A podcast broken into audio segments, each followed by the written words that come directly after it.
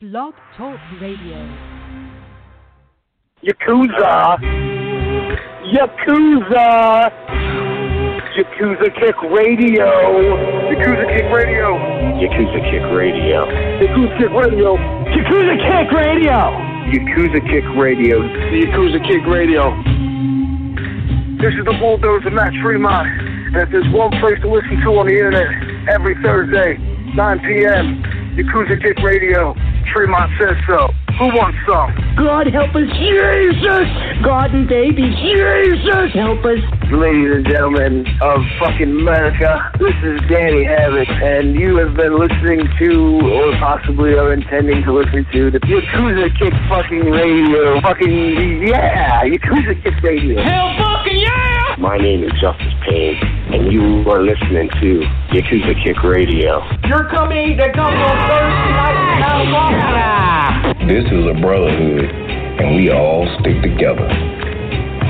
Like my nuts. I ain't scared of you, motherfucker. Yakuza Kick Radio, the best in internet wrestling radio, period, bar none, just like Adam Cole. Everybody's a cunt but me in the world. I don't know what it is. But you go to the back and you tell your boss that there's a new Yakuza in town. And it's Yakuza Kick Radio.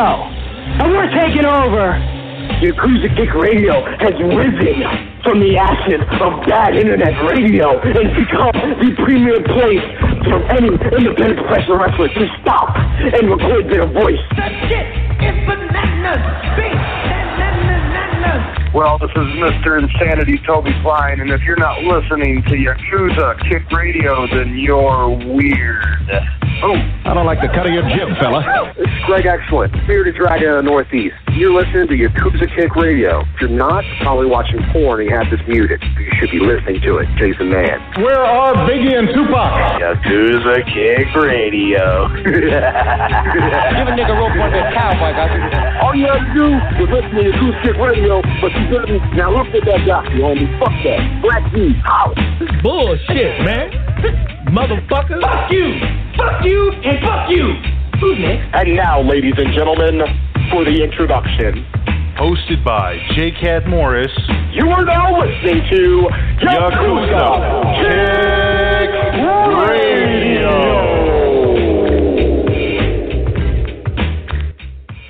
Oh, shit! January 6th, 2018. Welcome to Yakuza Kick Radio. I'm your host, J. Cal Morris. Uh, look, I I haven't done a solo show in a minute. I just keep paying for this fucking service and not doing a motherfucking thing with it. So, look, I wanted to do this show tonight, and uh, you know, I don't know how long I'm gonna go. Whatever, it, it'll be what it's gonna be. Um, I wanted to give kind of a definitive explanation for where I'm at with wrestling and why I'm all set. I'm I'm all set with it. Um, you know, week in and week out, yeah, I do the show with Shaheen, and um, I, I really enjoy doing the show with Shaheen. Um, you know, he he still currently follows wrestling. He follows wrestling very heavily. He's very very into it. He's where I was years ago, uh, probably when I was his age. I'm almost 10 years older than Shaheen. So 10 years ago, I was very, very into wrestling. So I'm able to, you know, converse with Shaheen and I somewhat still follow wrestling online. I, I could say that I still follow wrestling online, but I don't, I don't really watch it anymore. Um, um, the most recent thing I've watched wrestling wise is, is I did, um, yesterday, day before, I watched the third part of the Tremont Gage trilogy, which I had to watch because I love the first two, and um, you know this this has somewhat of an aura of what I was, you know, in love with as far as wrestling goes. Um, now let let's just go back before I go into what I hate. Let's go back and and explain, you know, what I love and and honestly, before we even go into any of this, I can summarize this entire discussion with I've matured and there's a there was a time where you know wrestling was cool to me and the things that went on in and around wrestling was cool to me. And i think i've just outgrown it. I think i've gotten to the point where my, my maturity and and you know, I mean, there's going to be a good amount of this that I shit on fans, so I'm not you know saying this to try to you know keep myself from shitting on fans, but I'm not you know saying that in a disrespectful manner where you know, hey, I'm mature and all you motherfuckers aren't. I'm just saying like my life has changed, my my opinions, my um just just overall the way I operate has changed quite a bit. And that that for the most part is the biggest thing that's changed as far as um because there's a lot that's changed within wrestling, but there's a lot that's just the same and it's catering to a, younger audience. And I was that younger audience. You know what I mean? So let, let's just go back to um, the era, era that I found fondness. And um, you know, I li- I watched wrestling a lot when I was a kid. You know, I you know Ultimate Warrior guy. Um, as a know, little little bit before that, I was up the Barber Beefcake guy because you know as a kid, it was just really cool that you know he was altering these motherfuckers, man. He put them to sleep. He cut their motherfucking hair. You know, it was, it was some shit where it was like, yo, you ain't gonna be the same. The barber gets a hold of you. you know, like as a kid, that shit was cool to me. You know what I mean? He, he put you to sleep and he fuck he cut your hair. Like, you know, you lose a match with this fucking guy, you're not gonna look the same next week. You know what I mean? And you know, for for a kid, that was like, I guess a sense of realism to me because if you did cut your fucking hair, shit was legit. You know. So um, that that was you know probably one of my first favorite wrestlers, and the Ultimate Warrior was like very soon after, and just became like my fucking dude. I did the whole Halloween costume, you know, fucking poofed up hair and all of that shit, and um, you know the face paint, everything. Love the Ultimate Warrior, his intensity, his um, you know, just just overall, like he he was on some next level shit. So um, you know, I watched wrestling for years, and I was never like a NWA guy or um, any of that other stuff. I never really got into WCW, NWA, any of that type of thing. I was a WWF kid. Um, I really, I mean, I, I probably had access if I seeked it out, um, as far as you know, watching the other stuff, but I really never did. Um, no one in my family was really like into wrestling at all so it was just kind of like my own thing it wasn't like celebrated in the household that like my father was down with it or anything my father would be the one that walked in the room and be like ah this shit's fake this shit is garbage. Yeah i mean so I, it wasn't really embraced as far as that that goes um i liked it it was what it was but you know it wasn't like yo dude ch- turn on this other channel some more wrestling's on like so um, I knew a couple people that watched the other stuff, but I never really um, was around much for you know them really getting into it to like you know hitch on to what they were up to or anything. So um, that was that. That was like you know early on. Um, when I hit my teenage years, I I just turned into a knucklehead like most most kids. Well, I don't know if it's most kids, but I did you know, and I and I started drinking and smoking weed and all of that type of shit and hanging out with all sorts of motherfuckers and and like honestly at that at that point I didn't wrestling wasn't even a thing to me. It was you know I was doing other shit. You know I I started to branch out and fucking hit all sorts of areas I didn't belong in and you know um just just started to do different shit. You know so as I started to do that and find different trouble to get into and shit like that, wrestling just wasn't a thing. Um, when I moved up north, um, trying to think of what age that even was. Um, I like 18. I um, I I started watching the Raw, and this is like Attitude Era. Um, so I started watching Raw, and I started watching Nitro, and my dude Stan, I used to hang with. He'd fucking he was really into wrestling, so he helped really get me in, back into wrestling. Um, and we, you know, we would fucking Monday night, man. We'd fucking we'd chill out. We'd watch fucking back to back Raw and Nitro. We'd tape one fucking downstairs at my grandma's house. I'd have my uncle run the fucking tape downstairs. We'd run the other tape upstairs. You know, so depending on which one was fucking hot at the moment, you know, we'd we'd switch to one or switch to the other, you know, whatever the case was. But we were watching the other one right the fuck after. You know, I mean, we were we were, you know, and the the second one we knew it, when we watched, we can fast forward through the commercials and shit. But the first one we were just gonna watch live, and you know, and Um, so we would do that, and uh, you know, shit, shit got cool as fuck to me. Uh, my boy Danny, he had the the black box and shit, so we'd fucking we'd talk him up on because he wasn't really watching the nitros and the the raws as much, but we'd fucking get him hyped up on why we need to watch that pay per view. You know what I mean? And uh, it didn't cost him shit, so we'd go over there and watch it on the big screen TV. And this is when a big screen TV was still shit, man. I mean, time is fucking flying. You know, 18 years old. That shit's all of a sudden that shit's almost like over 20 years ago now for me. You know what I mean? That's fucking crazy.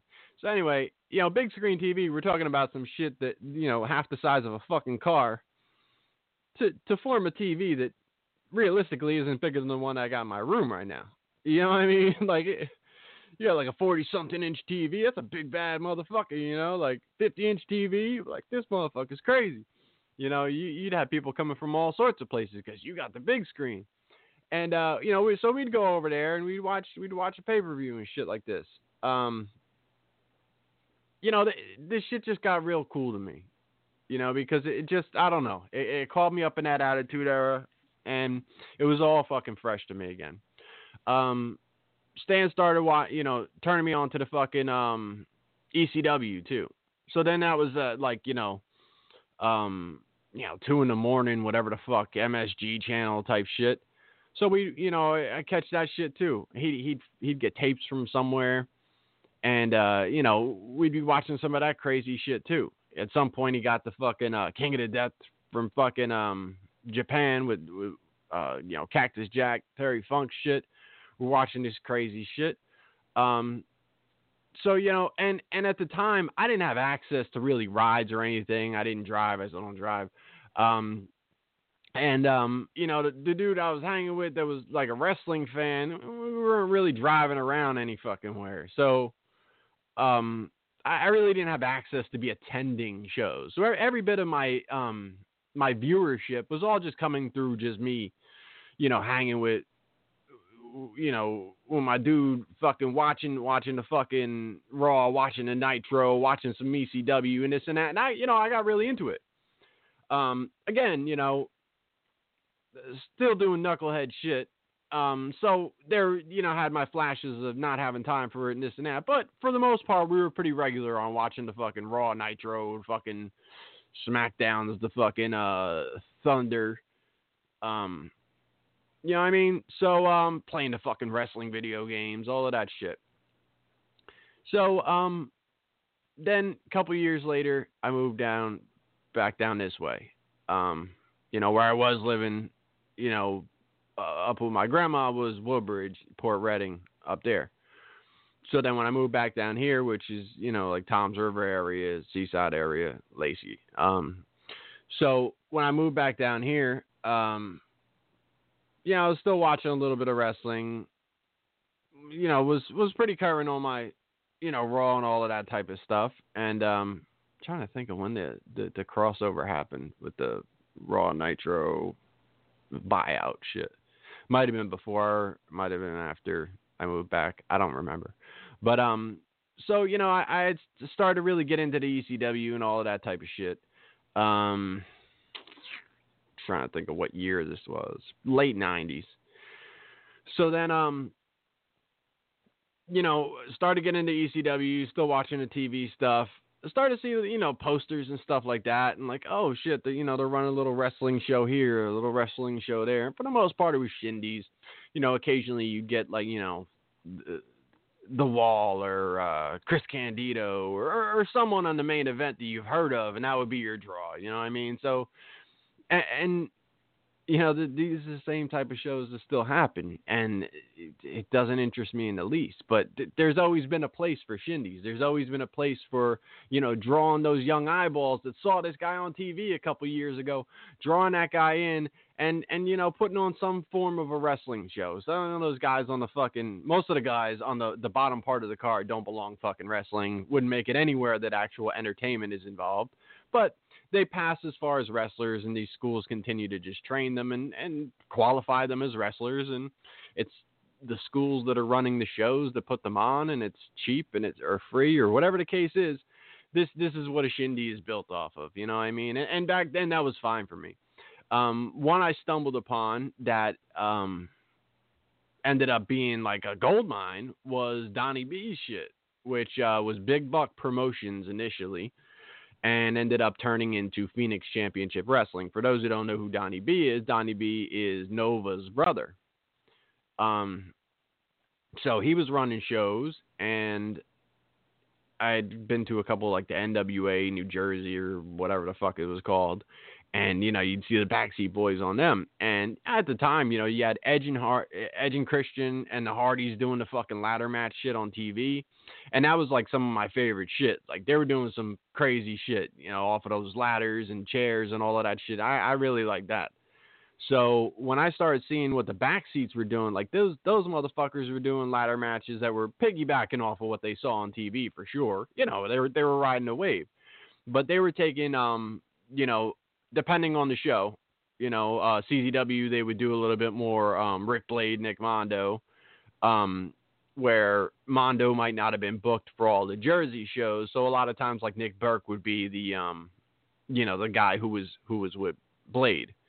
So a lot of times you would get Ric Blade, Nick Nick Berk versus the backseats, and it, it was like they were doing in front of like 50 people. And I know I've told these stories a lot of times, but I'm I'm trying to go chronologically through my whole shit here.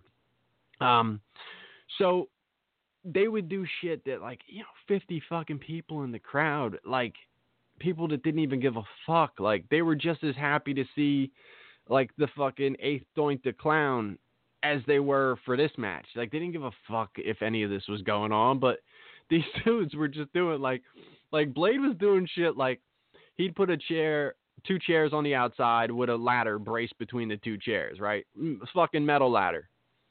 And he'd do just like a fucking tope. Johnny'd move off the fucking ladder and he would just eat the metal ladder on the fucking gym floor, like straight up out of the ring onto the fucking ladder. like tope swanton type shit. like just fucking eat the fucking ladder. And again, like 50 people in the crowd tops 45 of those motherfuckers didn't give a shit about what just happened. And my mind is blown, man. I'm watching this shit like, yo. And they're doing like they're doing the um I forget what they call that shit, like the the Gator special or some shit. Where they would do where like uh what the fuck did they do? Like Johnny held the fucking ladder like a open like an alligator's mouth or whatever. They more or less did like a acid did like an acid bomb, which was like a razor's edge backwards. You know what I mean? So he held the guy the other way and then kind of launched him forward. And Johnny caught the motherfucker in a ladder like a cutter. I mean, like this was the type of shit that they were doing. 2000, like the year 2000, in front of like 50 fucking people at a family show. so they were doing this just wild, wild shit. And that shit caught my eye immediately. And, um, you know, I talked to them after the show and like, yo, dude, like, you're doing shit I don't even see on TV. Like, it, it's some next level shit. Like, what the fuck is going on? And they're like, dude, you, you know, you like this stuff, you should really check out CZW. Like, CZW, like, what is that? You know, and oh, it's in Sewell, and Sewell was like an hour away from me, and I still never heard of fucking Sewell. I I don't know many people that's heard of Sewell now, other than you know the few people that know, you know, the people that know about CZW or wrestling or, or you know anything like that. Like if you don't know anything about wrestling, if you talk to someone who's never you know watched any kind of CZW or indie wrestling or anything like that, and you say like Sewell, they're like, what the fuck? Where is that? Unless their cousin lives in Sewell, which is very rare because it's not a big place.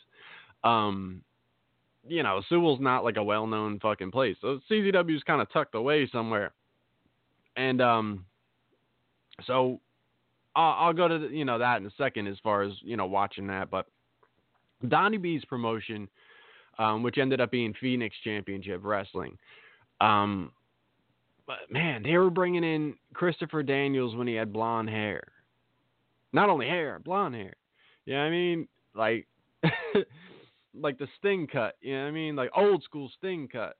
Um, Eh, you know, they they were bringing in Kazarian, they were bringing in, you know, the SAT, Amazing Red, Low Ki, fucking the Hit Squad. I mean, Xavier. I mean, they were bringing in all sorts of motherfuckers, and I mean, it, this shit.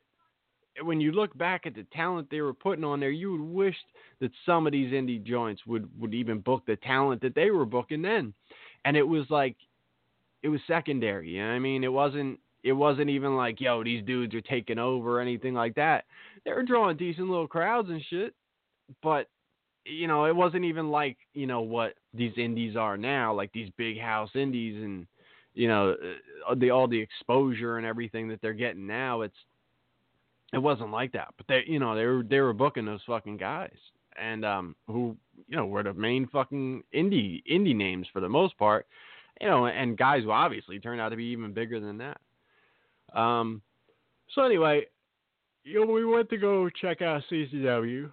Um, CZW February 2001, crushing the competition. Uh, the first thing that drew me is, you know, Johnny told me that, yo, uh, you know, like Tajiri, super crazy. Like, yeah, they're gonna be at the fucking show next month, and I'm like, oh shit, like I know those fucking guys. They, I mean, they're tearing it up against each other on TV, like on on on ECW.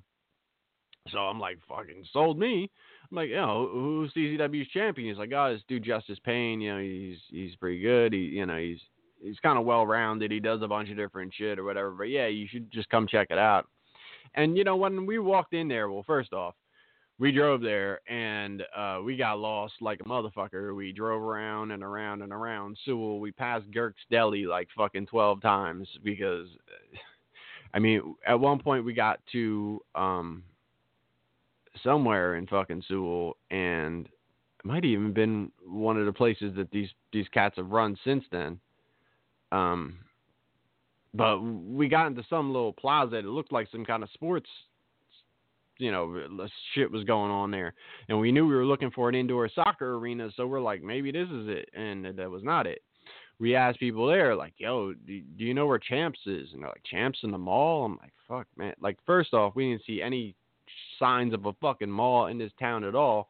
But yet they heard of a mall, but definitely not Champ Soccer Arena. So we drove around like a motherfucker until we finally, finally, uh, I think we actually asked a cop and they escorted us there, which was funny because we were like smoking blunts in the car and shit like minutes before, like minutes before we asked the cop how to fucking get to the thing. So anyway, they drive us over there more or less. We follow them over there, and uh, so we got to Champ Soccer Arena, and this is just like looks like a warehouse. There's like no sign on the motherfucker, nothing, man. And uh, you know, we get up in there, and just amazing. We somehow made it on time. The show started with Tajiri and Super Crazy one on one. So they did their fucking exchanges, you know, their quick fucking match shit, bam, bam, bam, hitting all their quick spots and you know then it was broken up by Justice Pain and um, I think Mondo, you know, because it was going to be Mondo Blade and um, Super Crazy, and it was going to be Pain Tajiri later on. So, like, it was just such a quick introduction to like, here's the shit you saw on TV and liked. Here's what the fuck we're doing, and here's it all at once. And fucking bam, welcome to CZW. You know what I mean? That was, I think, the same show too that the fucking SAT debuted. So um, I could be wrong. Maybe they, you know, had one show before in Delaware or something. But as far as Jersey went, that was their first CZW. I think that was the first show that the Briscoes were in Jersey and CZW too. Um, so and that was like a big eight man or some some kind of shit like that. So you had the fucking SAT, you had the Briscoes.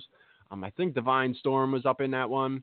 Um, and then you got the hardcore match, which was like Lord Everett DeVore, Pondo, um, Wife Beater, Nate Hatred.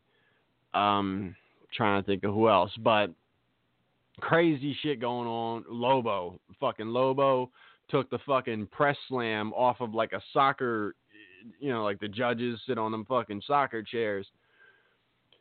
He took a press slam off of that shit grabbed the fucking Iron Man title while he was held in the press slam, thrown through a burning stack of fucking barbed wire tables that weren't going out and they're trying to pull him off of the fucking burning fucking tables while he's stuck to the barbed wire. Like, dude, this is, I never saw any fucking thing like this. Nothing at all. Like nothing else, they sometimes say. Um, I mean, it was just amazing. I was immediately fucking hooked. And I went every fucking month to CZW for a good 12, probably 12 years.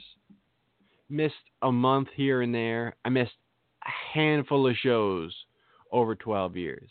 I didn't make it regularly to like the Delaware shows or anything because the Delaware is like a good three hour trip for me.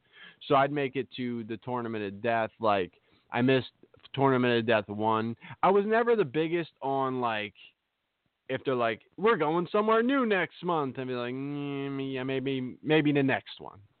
So a lot of times I'd miss like the first time in fill in the blanks. So like uh Tournament Death one, I missed that one. Tournament Death two through fucking twelve or some shit I was at. Uh, at least something something like that. Plus like the rewind. I think I missed the fast forward or the rewind. I don't remember which. If I looked at the cards I could tell you, but uh, I, I did no research or um, fact checking or you know I didn't I didn't line anything up. I just felt like talking. So um, I missed one of those two. Um, uh, but man, like I you know when CZW went to Philly for Cage of Death three, I missed that one because again it was just like they were gonna do Cage of Death I think in Jersey and then shit changed and they're like um yeah we're going to Philly and I'm like I don't even I don't know nothing about that shit you know I never went to see uh, ECW so like ECW arena meant nothing to me as far as like, yeah, we're we're going there, and it's like I don't know shit about that. We'll wait. And so we showed up the next show, which was uh, answering the challenge, I believe, which was 2002. Um, so we went to you know we went to the shows in Jersey from February till you know November and then started back started in Philly in January 2002 and just every fucking month every month. And like the craziest shit we saw there the aura of CZW was just that outlaw fucking company and uh, GCW is using the outlaw thing. I said the word outlaw 800 fucking times on my show and the show with Shaheen, and before you knew it, GCW wants to be the outlaw company, and and what they're doing right now, I mean, you you can't argue with that whatsoever. But um, it was definitely a, a key word I was using pretty regularly. Um, and, and I'm not the only one, so. But anyway, um, it CZW was a company that, as a fan, you could be proud of that you were part of something special. They weren't trying to cater to fucking everybody. I mean, if you really looked at CZW, they had something for everyone. They really did. They did some comedy wrestling. They did a ton of fucking pure technical wrestling. The high flying shit was unfucking matched. Best of the best. When they launched Best of the Best, and let's not fucking forget it, guys, 2001. Like, stop with the DJ made CZW more wrestling bullshit.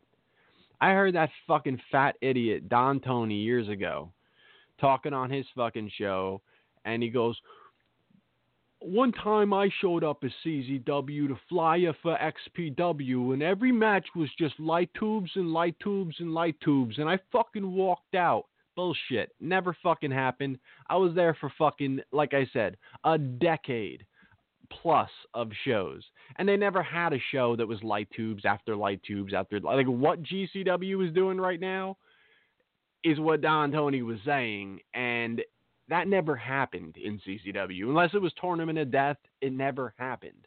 There was a couple shows that they did three death matches, but for the most part, it didn't push past three. You had a couple hardcore, you know, like chairs and shit it really didn't push past like three on like a regular show. I I just I, I know that because I was fucking there and I enjoyed the shit. I enjoyed the death match shit. I enjoyed the hardcore shit, the high flying shit, some of the comedy shit. You know, eh, I, I was fucking there. You can't rewrite history with me. You know, when fucking millennial dickhead kids like fucking David Starr try to fucking explain to fans, CZW is more wrestling based now than ever. Like, you don't know shit. You were like fucking four years old when I started going to CZW. So maybe you picked up a couple fucking tapes. Maybe you watched your free fucking subscription to the fucking CZW network that they put up a tenth of the fucking shows that they've done while they're meanwhile they're putting up fucking Matt Hardy versus fucking Jeff Jarrett on their fucking network and still don't have the whole fucking CZW library on there. So please explain to me how you know your fucking fans because you're not even catering to your fucking fans. Again, I- am gonna get sidetracked a lot with this shit. Um, but I was there from fucking day one, uh, day one in my eyes. So, but you understand too, when I started going, I didn't have kids. I would fucking go I would watch that show, buy the last show that I already attended on fucking VHS, and probably buy a T-shirt, possibly an IWA Mid South show because I started to hear about their talent and I like the death match stuff. So now I'm like, oh shit, these guys do death matches. Now I'm buying King of the Death matches, and now I'm buying fucking um, eh, you know, different shit from all over the fucking place a PWG starter run, I see all these fucking names on that. I get the Tango and Cash Invitational. You know, again, like I was buying the shows I already fucking saw and paid for. I was fucking purchasing each show twice, once live, once again on fucking tape. I couldn't have been a bigger fan than I was. Um, that was the type of motherfucker I was back then. You know, I'm not ashamed to say that. You know, back then I was a marked. I mean, there's no maybes about it, man. I had fucking CDs that I burned. That was just the fucking entrance themes of everybody on the fucking card. And I'd be hyped all the way to the fucking show and back rocking the fucking entrance themes. You know what I mean? This is this was the type of shit, man. This is investment. This is how invested I was. When when you know I started to get you know I, I was going and before you knew it it was like yo, I you know I was I was smoking weed all the time. Like this, you know since I was 15, I was smoking weed daily. Uh, over a decade of doing that. Um, because I mean I, I stopped smoking probably six six years ago. Because it's almost five years I've been sober off alcohol, and it was almost a year before that that I stopped smoking weed. Um, I just that I got bored of, and plus um, I'm an addict, so either anything is addictive that um you enjoy when you're an addict. So it becomes, you know, you're going to substitute one for the other. So when it came, you know, time to cut shit off, I had to cut shit off, period.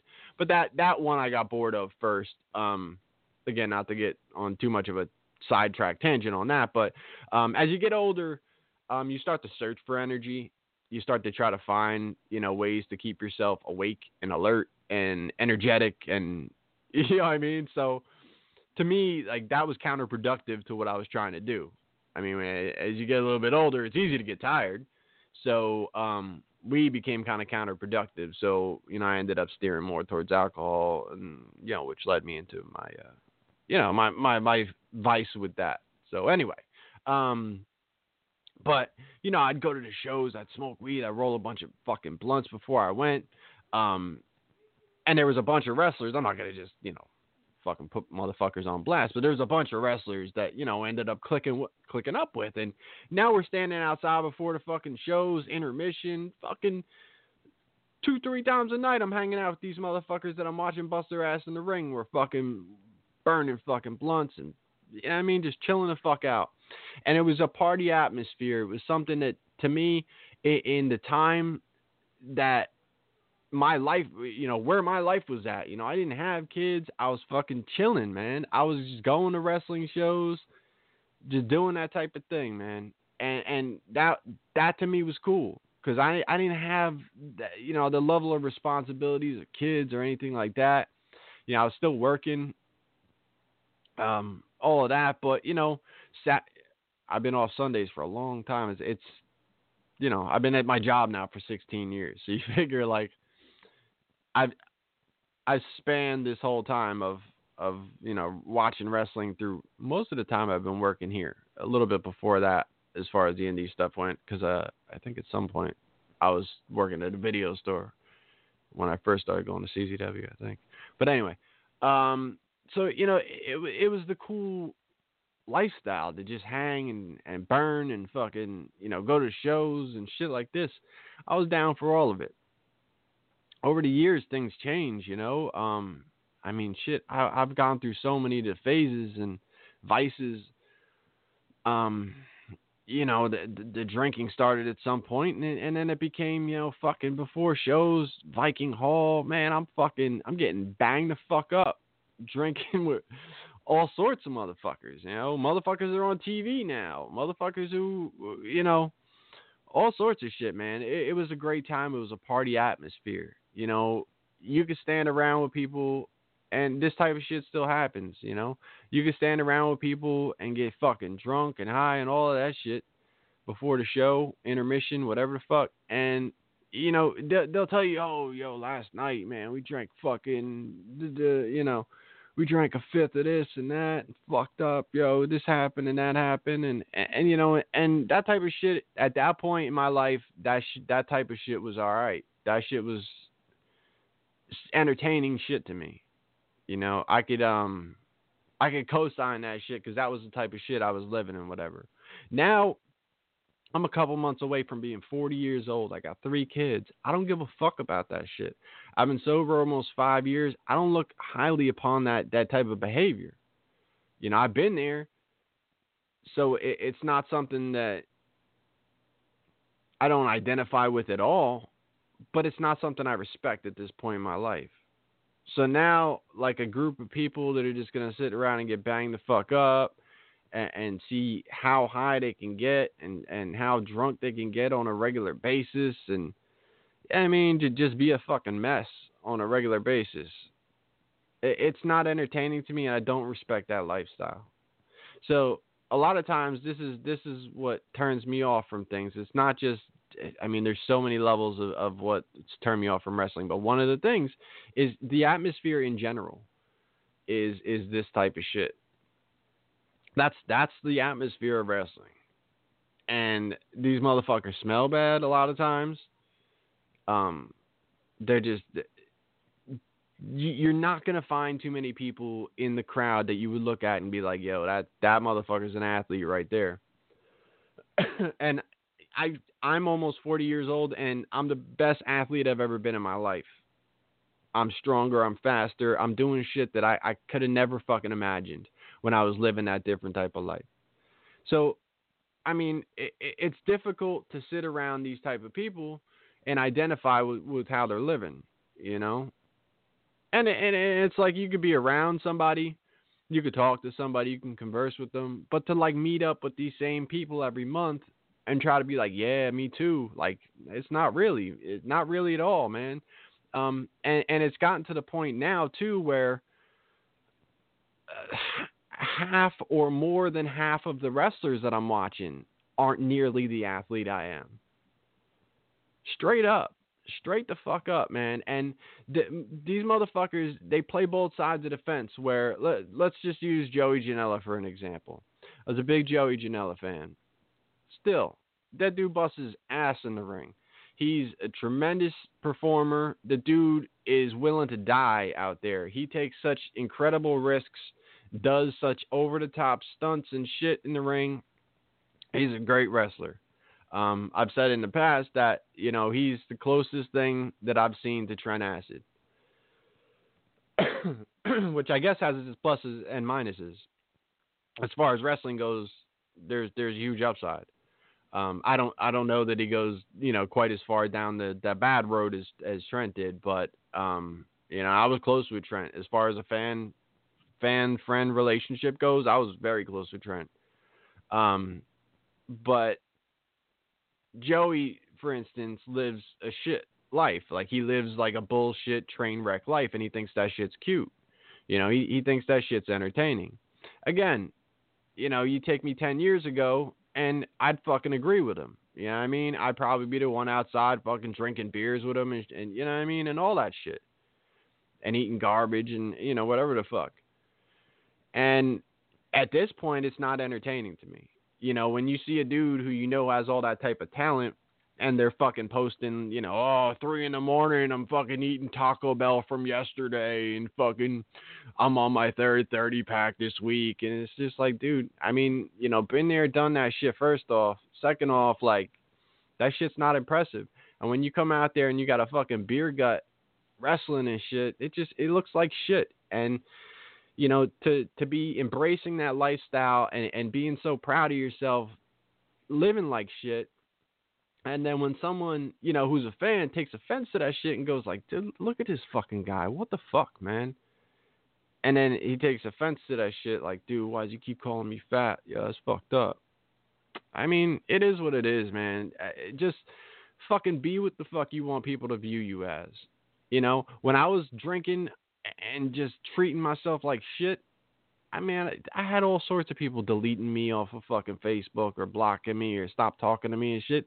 And I can't fucking blame them one fucking bit because I, I wasn't proud of who the fuck I was. That's why I ended up changing who the fuck I was. So it is what it is, man. You you know, you can fall into whatever crowd that, that makes you happy.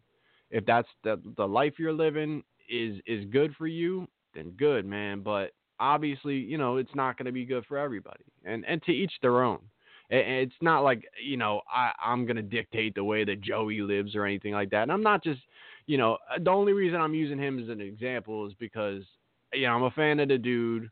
Dude ended up deleting me off of Facebook or whatever, and it, believe me, it's it's fucking it's it's nothing. It's it's just crazy because it, it, this isn't a dude that I had any animosity towards or, or anything like that, you know. And it's just it's just the way that shit is turned, you know, where um, you know, and, and let's you know get off Joey as far as as that goes, but let's let's just talk about the the fat the fat shit in wrestling. Um, I'm not entertained by big fat motherfuckers just like with their shit out. You know what I mean? Like fat dude in their draws trying to be athletic doesn't work for me. Now, like if you saw a fat dude in his drawers walk the motherfucking shop right, the reaction that you would get from the kids, the old ladies, the the the anybody else who's dressed in full clothing. That's the same reaction that I have to motherfuckers when they're wrestling and they're in their fucking drawers and they're fat as fuck. To me, I don't see a difference. You know what I mean? There, there becomes like a lot of pass. Everybody gets a pass. Everybody's just allowed to just look like shit, and then they what they do is they all pat themselves on the back. This is a big part of the millennial generation too, is they all agree with each other. This is okay, right? Oh no, it's more than okay. It's awesome. And then fuck everybody who doesn't agree. But the bottom line is, is like you don't look like a wrestler. You know I mean? Like Jimmy Lloyd, he's a young dude. He's had enough motherfuckers tell him it's okay to look like a fat fuck. So that's what he's gonna be. Like Chris Hero looks like absolute shit. He got fired from the WWE for looking like shit. I think they brought him back to to, to actually take money away from the indies. I, I, I really I have no other explanation for why they brought him back other than to just remove money from the indies that, that he was making for, for the indie companies. He's a great fucking wrestler. One of the best wrestlers in the fucking world. he doesn't give a fuck about his body. He's not to be on WWE posters at any point he'll be employed because he's a great wrestler. But he's holding his own fucking self back. You know what I mean? Like, there's a reason why certain people wind up on the fucking posters. And people could shit on John Cena's this and Joe, he's a fucking asshole and he's fucking boring and he's this and that. The dude has done every fucking thing that he needs to do in order to make the WWE millions of fucking dollars. He sells every fucking rainbow colored shirt out there the fucking dude is, is an ambassador. He can go to other fucking countries and speak for the company. He can fucking wrestle in the ring despite what motherfuckers say. I've seen him go with fucking AJ. I've seen him go with fucking, uh, you know, you name the fucking indie darling, uh, the CM Punks. He he's gone in there and he's wrestled great fucking matches with these dudes. You could say, oh, he, they carried him, whatever. I mean, believe what the fuck you want to believe, but you know, the dude has made fucking money And there, there's a reason why he's the guy. He's not just chosen and oh Vince's fucking boy and this and that. Call what you want, but he fits the fucking mold to what makes money, to what's marketable, to what fucking goes on a poster. And I know it's it's cool to just be like, yo, fuck that shit. We just we- you know, we just do it our way and we we don't need to be that, you know. We okay, I mean that's the easy way to do things. I mean, I I've seen lots of fat people that just go around life and like, yeah, kiss my fat ass. I'm eating all this bullshit. I'm drinking fucking grease. I don't give a fuck. Fuck you. Kiss my fat ass. And they be the same motherfuckers that be like, yeah, I got another heart doctor appointment fucking Tuesday. That's that's what they're gonna be saying at 45. And then it's just not cute anymore. Then it's like, yo, thoughts and prayers, thoughts and prayers. Um, I'm hoping that I don't have to get a triple bypass next fucking week. You know what I mean? Like, yo, I got another blocked artery. Thoughts and prayers, everybody. Like and share, Facebook. I mean? Get the fuck out of here. I mean, it, this, this is life is life. life is legit, man. This you can't just fucking play shit off like it doesn't matter and then have it not come back to you in the end. I mean, it, it it's it is what it is, and I'm I'm not gonna you know look. I'm not preaching what the fuck everybody needs to do or this and that, but just understand why I don't respect that shit. You know, and and if that's the life you want to live, certain people are gonna respect it. Again, you'll have enough people to pat you on the fucking back, hang out with you and pat you on the back and go, yeah, no, it's it's good. Yeah, me too, bro. But, and you know, eh, maybe that'll be the motherfucker that's you know could drive you to the hospital or, or you know show up at your fucking hospital better. Yeah, I mean, it is what it is. Some people live long fucking lives, eating like shit, treating their body like shit. Long, long fucking lives. Just hope you're one of them. But anyway, um, so that that's as far as like the weight shit goes, and and and I just maybe I, I'm not even gonna say maybe. I, I'm vain. I'm not um, I'm not attracted to dudes in in any way, shape, or form. But um, if I was, I'd probably be more entertained by the shit that's going on in wrestling now. But um, I, I don't want to see a big fat motherfucker. I want to see an athlete look like a fucking athlete. Yeah, I mean, like I don't want to see a big fat fucking point guard trying to make his way down the fucking court, stopping in mid court, putting his hand on his knee, like eh, the one, putting his finger up. Oh, one minute. Yeah, I mean, trying to keep the fucking ball from the, the defender. Like, hold up, just, just let me catch my wind and shit. I want to see fucking best caliber athletes out there do, you know, and, and and there's big guys that are able to do, you know, big guy shit. There's a difference between big guy and just fat, fat. Yeah, I mean, there, there's a big difference. So, um, oh, that's that. Um, there's also just such an overall top to bottom insult to the intelligence in wrestling. Um, wrestlers have this thing where they want to protect the business, but not really. Um, for instance, um, there's a lot of pretty standard ways that a match will start, a match will go. Um, some people will call it build, some people will call it storytelling. But if you go to wrestling every fucking month, you watch it every week on TV, you're watching four, five, eight wrestling shows a month, even more. And you watch, you know, it's lock up, you know, uh, shoot off the ropes, fucking drop down, leapfrog, you know, shoulder tackle. You know what I mean? Like, there's a lot of just like the, okay, going through the motions, doing this and this and this. Now, if we're gonna continue to watch, we're we're as wrestling fans, we're gonna continue to watch these same things month in, month out, month in, month out we're supposed to also not be able to distinguish well executed from non well executed. We can tell you that it's the best match ever, and we're qualified to do that. But the second we tell you you're doing some shit off, you don't know what the fuck, stay behind the guardrail. You don't know what the fuck you're talking about. Unless you're in the business, you don't have any. See what I'm saying? So we can watch the same fucking routines, but we can't be negative about what we're seeing. So, I mean, if we're going to c- continue to see the same dance over and over, then can't tell you where this one was better than that one, or even your own performance. Like maybe you did some shit this month. Well, the next time you did that same exact shit, it wasn't as good as the time you did last month. But if we bring that up, get behind the guardrail, man. You're speaking out of turn. You're just a fan. You mark. So there's there's such a continuous disrespect towards fans. There's such like a talking down to fans, and and it's just again when you're younger, you tolerate that type of shit. When you're when you're near 40 years old and you have three kids and you work 6 days a week and you're respected in every other facet of life, it's very difficult to walk into a building and then start having people talk down to you. It's just it's difficult for me. It doesn't work for me personally. And it did back then. You know, um there's just there's so many levels of um all right here's another thing um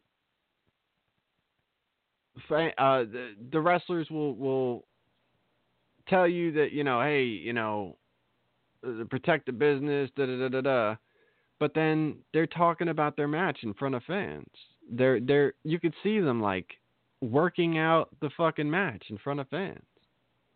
They, they'll, they'll post on fucking Twitter, they'll post on Facebook, they'll post on Instagram pictures of them hugging and fucking laying in the fucking water, spooning their fucking buddy, and they're wrestling the fucking guy on Saturday.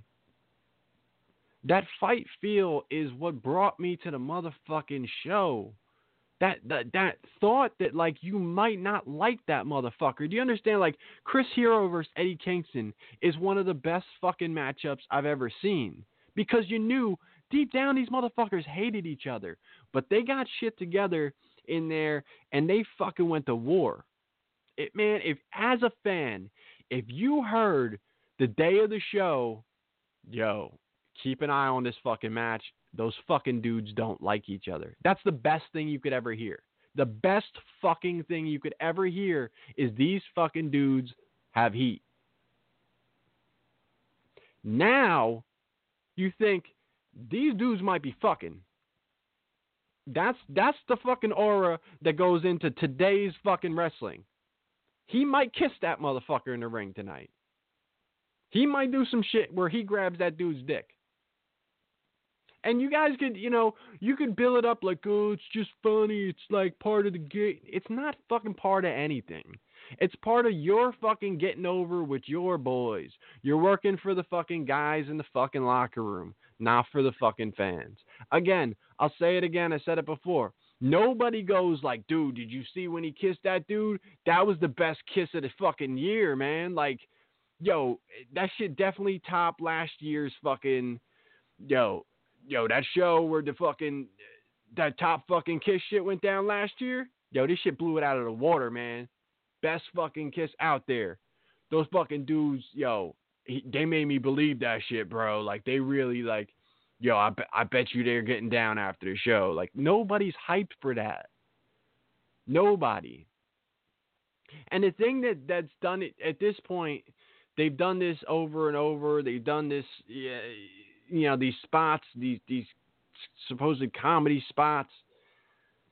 It's it's such overkill and they they've completely destroyed their fucking gimmick. They've destroyed their believability as a fighter.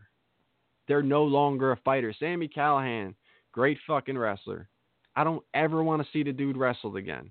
The dude came out of WWE, started wearing silly fucking masks and shit. Just just wearing like dumbass fucking entrance shit. Like, oh, I'm just gonna wear this silly coat because that'll be my thing for now and then I'm gonna wear a cat mask, and then I'm gonna just try to make out with dudes every fucking match. Like that's not. Ah, the the old Sami Callihan was ruthless. That motherfucker went into matches and spit in people's faces and smacked them in the fucking mouth, and you were like, yo, that shit couldn't have been cool with that fucking guy. Like he fucking he used to piss people off. You know what I mean? And I mean, if they were cool with every fucking thing he did, well, they did a hell of a fucking job playing it off like, yo, shit is about to get real. When he got he got in there with fucking Low Ki and Low Ki legit knocked him the fuck out, that was Sami going at fucking Low Ki like he wasn't shit. Whether he got a receipt for that or not, me as a fan won. I fucking won because I, I went there for a fucking to watch a fight. I went there to watch two bad motherfuckers get in that ring, and that's what the fuck I got. I didn't get Sami trying to make out with Low Ki the whole fucking match. I got fucking Sami trying to fuck Low Ki up and show him I'm the new cat in town, and fucking Low Ki putting him in his fucking place and, and beating the shit out of him. You know what I mean? And, and there was a back and forth where Sami got his shit in, fucking Low Ki was Low Ki. Yeah, I mean, like this, this is the type of shit that that made me a fan as a wrestler. Uh, uh, it made me a fan of wrestling, I should say. Fucking get my shit all fucking twisted up. Um, you know, th- this this is what the fuck I got into as a wrestling fan is to watch shit go down, real fucking shit. Now, just because you know th- this is going on in this match and this is going it's flooded wrestling to the point where I don't give a fuck about any of it. it. Wrestling as a whole has turned me off through these different things. It just has. It's it's you know if if I knew like all right, uh, Bill Burr is my favorite comedian. If every fucking Bill Burr show he he had opened with the Wiggles, I wouldn't go to a fucking Bill Burr show. Now, sure, the main the, the main attraction, man, that that fucking that closer, Bill Burr, man, he's gonna tear shit up. He's gonna fucking make you laugh your ass off. But if you got to sit through the fucking Wiggles first, nah, you know what? I, I don't I don't really want to be involved in the scene. You know, if your fucking favorite rapper is in the middle of a show surrounded by fucking mumble rappers, well, I probably don't want to have to. I don't, you know, hey man, I like that one dude, but I, am not gonna sit through this fucking show, and I, I really don't want to be involved with anything about this show because not only is this fucking this this mumble rap shit going on, I got a crowd full of motherfuckers that love that mumble rap. So I don't even want to be around these motherfuckers, despite the fact that the dude in the middle of the show is the fucking truth. That's what wrestling has become to me. I can't I can't pick this out and say this is my reason for showing up or this is my reason for watching because everything else that's combined and everything else that's brought into the same fucking show is a huge turnoff and I'm out. I'm checked out. I don't give a fuck. Right now, you could bring back Misawa and, and put him up against fucking anybody and I'm probably gonna like I'm gonna ask somebody about it. Maybe I'll get around to watching the match, but that's it's not gonna fucking draw me. And I mean, for his family's sake, if anyone can bring back Misawa, by all means, have at it. I'll check it out sometime. But I'm in no rush to watch any fucking thing. I see matches that I'm like, yo, that's a fucking dream. Uh, Omega and fucking Jericho. I'm sure that shit is awesome. I have no intent to watch that shit. None. And I'm sure it's awesome. I, I'm so fucking turned off from wrestling as a whole. Um, like I said, I watched the Gage Tremont trilogy. Um, you know, the the third part of the trilogy. Awesome, crazy shit. There's always going to be something that that annoys me. Uh, let's just let's just talk um real quick, like the Nick Gage uh, standing there with the fans talking shit about CZW and this and that. All right, Nick Gage is standing there with a bunch of dirty motherfuckers, and he starts saying this dumb shit.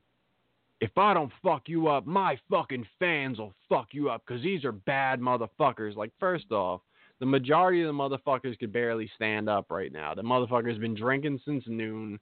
They eat like shit. They look like shit. They look like they smell like shit, and I've been around them to know that that's a fucking fact. Like, they ain't, you don't understand. Like, th- and they believe that shit. They're they're listening to this fucking this this bad dude telling them like you're bad motherfuckers too, and they walk out of there like yeah I'm a bad motherfucker. So what do you guys want? White Castle? The fuck out of here, slouch ass motherfuckers. It's just again, it's just an insult to my intelligence. Where it's just like, dude, you, I'm I'm not gonna sit around for you to say that shit and, and for me to just go, yeah, I guess I guess he's right. Yeah, they're they're a bunch of bad motherfuckers. Like, get the fuck out of here. It's pandering. It's bullshit. And and I'm just I'm not with it. You know what I mean? I mean, there's just again, it, it's a different age group, it's a different mentality, it's a different everything. You know, I mean, the the, the people who are gonna walk around as grown ass men with a shirt that says gang affiliated on it, that that's not my type of motherfucker, man. Like I just like if you know, like if you're at fucking Thanksgiving and you're sitting around and fucking your cousin walks in and he's got a shirt that says gang affiliated on it. this this fucking guy. I mean, it's I don't know. To me, it's just. And again, man, I got I got many wrestling shirts, and I'm not saying that yo my shirts are so appropriate or anything like that. I'm just saying like it it's just th- there's certain shit that just doesn't doesn't work for me anymore. You know, um, it's you know, and again like all right, CZW they do nothing like they used to. Um, they they do a lot of bullshit. They do a lot of fucking just you know uh, favor booking as far as um, you know wherever DJ wants to work, he'll bring those fucking people in. Uh, Sami's the booker. Everybody from Ohio gets a job. He's like fucking Oprah. You know what I mean? Like you get a booking, you get a booking. Like he's he just book every fucking buddy from Ohio. I just saw some shit where Dave Crist and them are putting up, yo, Scarlet and Graves School is open. So just guarantee that those motherfuckers, whoever is the first fucking 10 students in that shit, that, that'll be your fucking roster for CZW in 2018, 2019. You'll see some of these motherfuckers on this next Cage of Death. You'll see motherfuckers next year's Best of the Best. You know what I mean? Like it's it's just it, it's gotten to be just and and I mean, possibly a lot of that shit was always that way. Possibly that shit was always that way because you could look at some of the stuff that you know, Jeff Rocker. He he worked on CZW because he was like a link through um he he something where he had a a building or he had a you know athletic commission in or some shit in Delaware. He did something shit for them in Delaware, so that was the reason Jeff Rocker was on the fucking show. So but I don't know. It's just I've just become less tolerant to just the dumb shit, and and as fans, we're really supposed to dumb down and just deal with it, and just be like, well, that's just part of the thing. Sometimes you get this, sometimes you get that. You know what I mean? Like I had fucking, um, like with um, all right. So let's stay on CZW for a minute. So uh, back to my incident, my uh my arm, right? So you know, I go to Tournament of Death. I'm sitting second fucking row. I'm sitting second row behind a woman, a, a young girl, and like a grandma. I don't know who the fuck these people are related to. I don't know if they just live in Delaware over there. I don't know what the fuck. Um, when I started going back to CZW a little bit, dabbling a little bit, um, they seem to be like regulars on the front row, and it's like three generations of of chicks. You know what I mean? Like, you know, like I said, young teenager, like mom and then like grandma all sitting front row. So they they were sitting in the spot in front of me where motherfucker would have landed if they weren't out getting some of Tofiga's chicken or whatever the fuck they was doing. So they do this fucking spot. Alex Colon stupid ass has fucking barbed wire wrapped around his fucking boot. They do a fucking spot and it look the the the fans I'm not new to this shit. I I've gotten out of the way of many a fucking things. The fans are fucking packed in. Yeah, I mean the fans are packed into the fucking row. You might get one person out of the way to open up like a chair, maybe two chair spot, which was exactly what was done. There was zero security back in the day. Fucking two minutes before the fucking spot happened, motherfucking security be over there, be like, get out of the way, get out of the way, and you're looking at them like, dude, nothing's even coming over here. But they knew in a minute some shit was about to go down over there. There was none of that shit. There was like, move, you know, hey, you know, fucking, and and you could tell like I already knew like he was getting backdropped into the fucking crowd because Tremont standing on the fucking thing on the guardrail, back to the guardrail, and fucking Alex Colon is fucking up the road, or you know, he, he he's up he's up a little bit, so you know he's gonna come running at him. What the fuck you think's gonna happen? So I move closer to my girl. So like, all right, like, I mean, there's no way for me to go any further. unless you file that row out of the fucking aisle, which would probably take help from security because again, at TOD it doesn't really like form like solid fucking aisles. It kind of smashes into like a, a section and it kind of merges into the next section over there. You know what I mean? It like it rounds off. So it, it's not like straight square like you know your row here and then it starts. I mean they're they're kind of fucking everywhere. Motherfuckers got lawn chairs and fucking buses and uh, trucks with motherfucking uh, couches in the back, which I always thought was cool as fuck. Um, all of that shit. So there's really nowhere for anybody to fucking go, and there wasn't any fucking security even trying to help shit go the right way. So Alex Colon with fucking barbed wire on his foot has like one chair worth of space to fucking land, and you used a little bit more than that space, understandably because the, the you know how the fuck is he supposed to thread the needle with that shit? But why the fuck would you dive into the crowd with sharp shit on your foot? Because he's fucking stupid. So anyway, he does this shit. I didn't even fucking realize. Like it brushed my fucking arm, and I didn't even realize until I fucking looked down and there's blood just pouring down my fucking arm. First, I see the little top cut, and I'm like, oh shit. And and then uh, other people saw my fucking shit wide open and was like, oh fuck.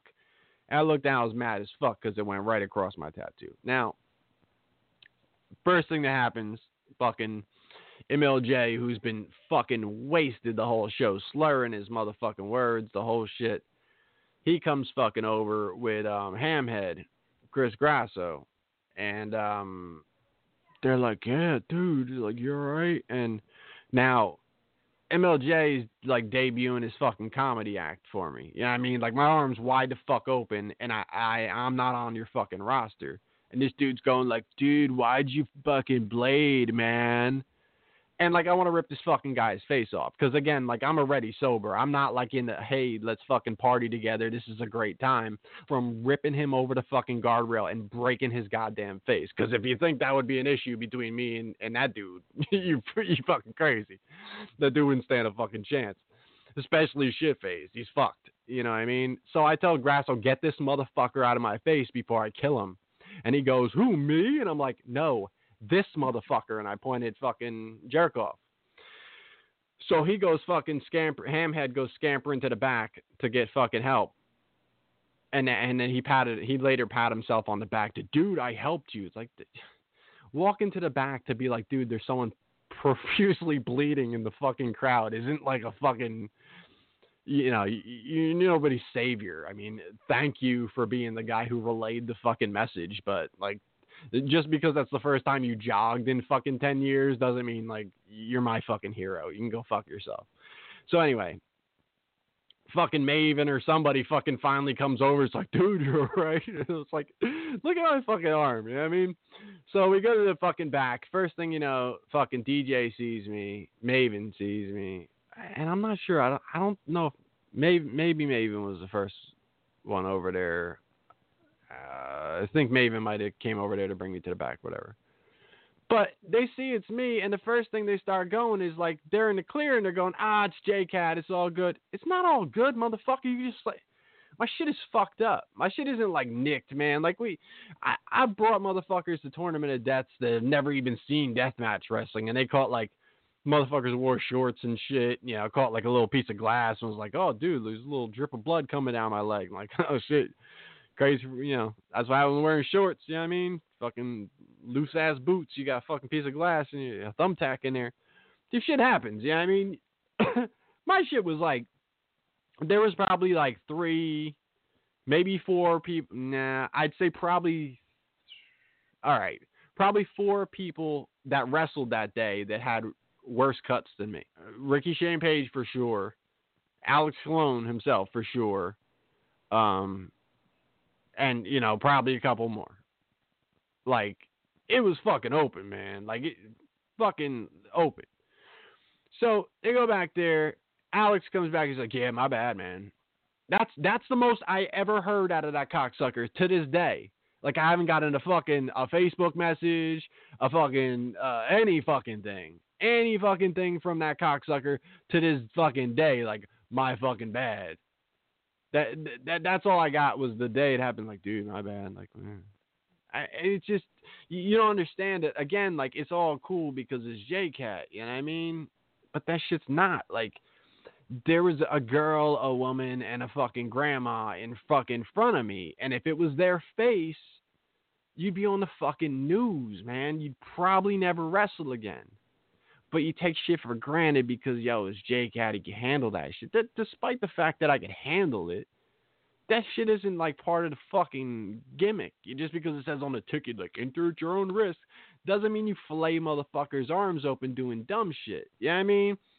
It's just accidents happen, but like when you're that fucking reckless, accidents are gonna happen a whole fucking lot. You know, like that shit is crazy. Um. So then it just became like real disrespectful, where it was just like, not only like they're they're blatantly saying like, oh, it's J Cat, it's cool. Like they they have this doctor, I guess doctor like tape my arm back together with fucking whatever band aid, stitch tape, whatever the fuck. And then like uh, yeah, all right. So now, like, I go back watching the rest of the shit. Like, Maven's like, at some point, he's like, yo, dude, we'll take care of you. Don't worry about it. Like, we'll take care of you. We'll take care of you. So the Zandig angle shit happens, right? And they take whatever little intermission after the Zandig angle, and they got these fucking two dollar fucking white T-shirts that Zandig 2016, whatever the fuck he says. He comes up and hands me the fucking shirt, uh, Maven, and he goes, here, man, I know you've been supporting a long time, J Cat. Well, supporting a long time. I mean, I think that's the least of our fucking discussion today. Yeah, I mean, it's supporting a long time, motherfucker. You better hand that shit to anybody else today that that didn't get their fucking arm cut open. Yeah, I mean, you you're not asking me like, what do you want, whatever. You're giving me the cheapest piece of shit merchandise in your fucking arsenal here, and you're going like, yeah, man, because you've been around a while. Like, not not because of that, dude. You out of your motherfucking mind. So anyway, I end up getting home. I end up smartly going to the fucking hospital because those fuck that tape was gonna heal all my shit real fucked up. My arm would look fucking mutantly. That tattoo would never be the fucking same. Um, and I get fucking Meanwhile, like now because the pictures are online and shit, I got wrestlers from the locker room. I got wrestlers that aren't in the fucking locker room message me, be like, "Yo, sue the fuck out of them. Yo, fuck them. Fuck that joint. Fuck DJ. Fuck CZW. This and that. People who fucking work there.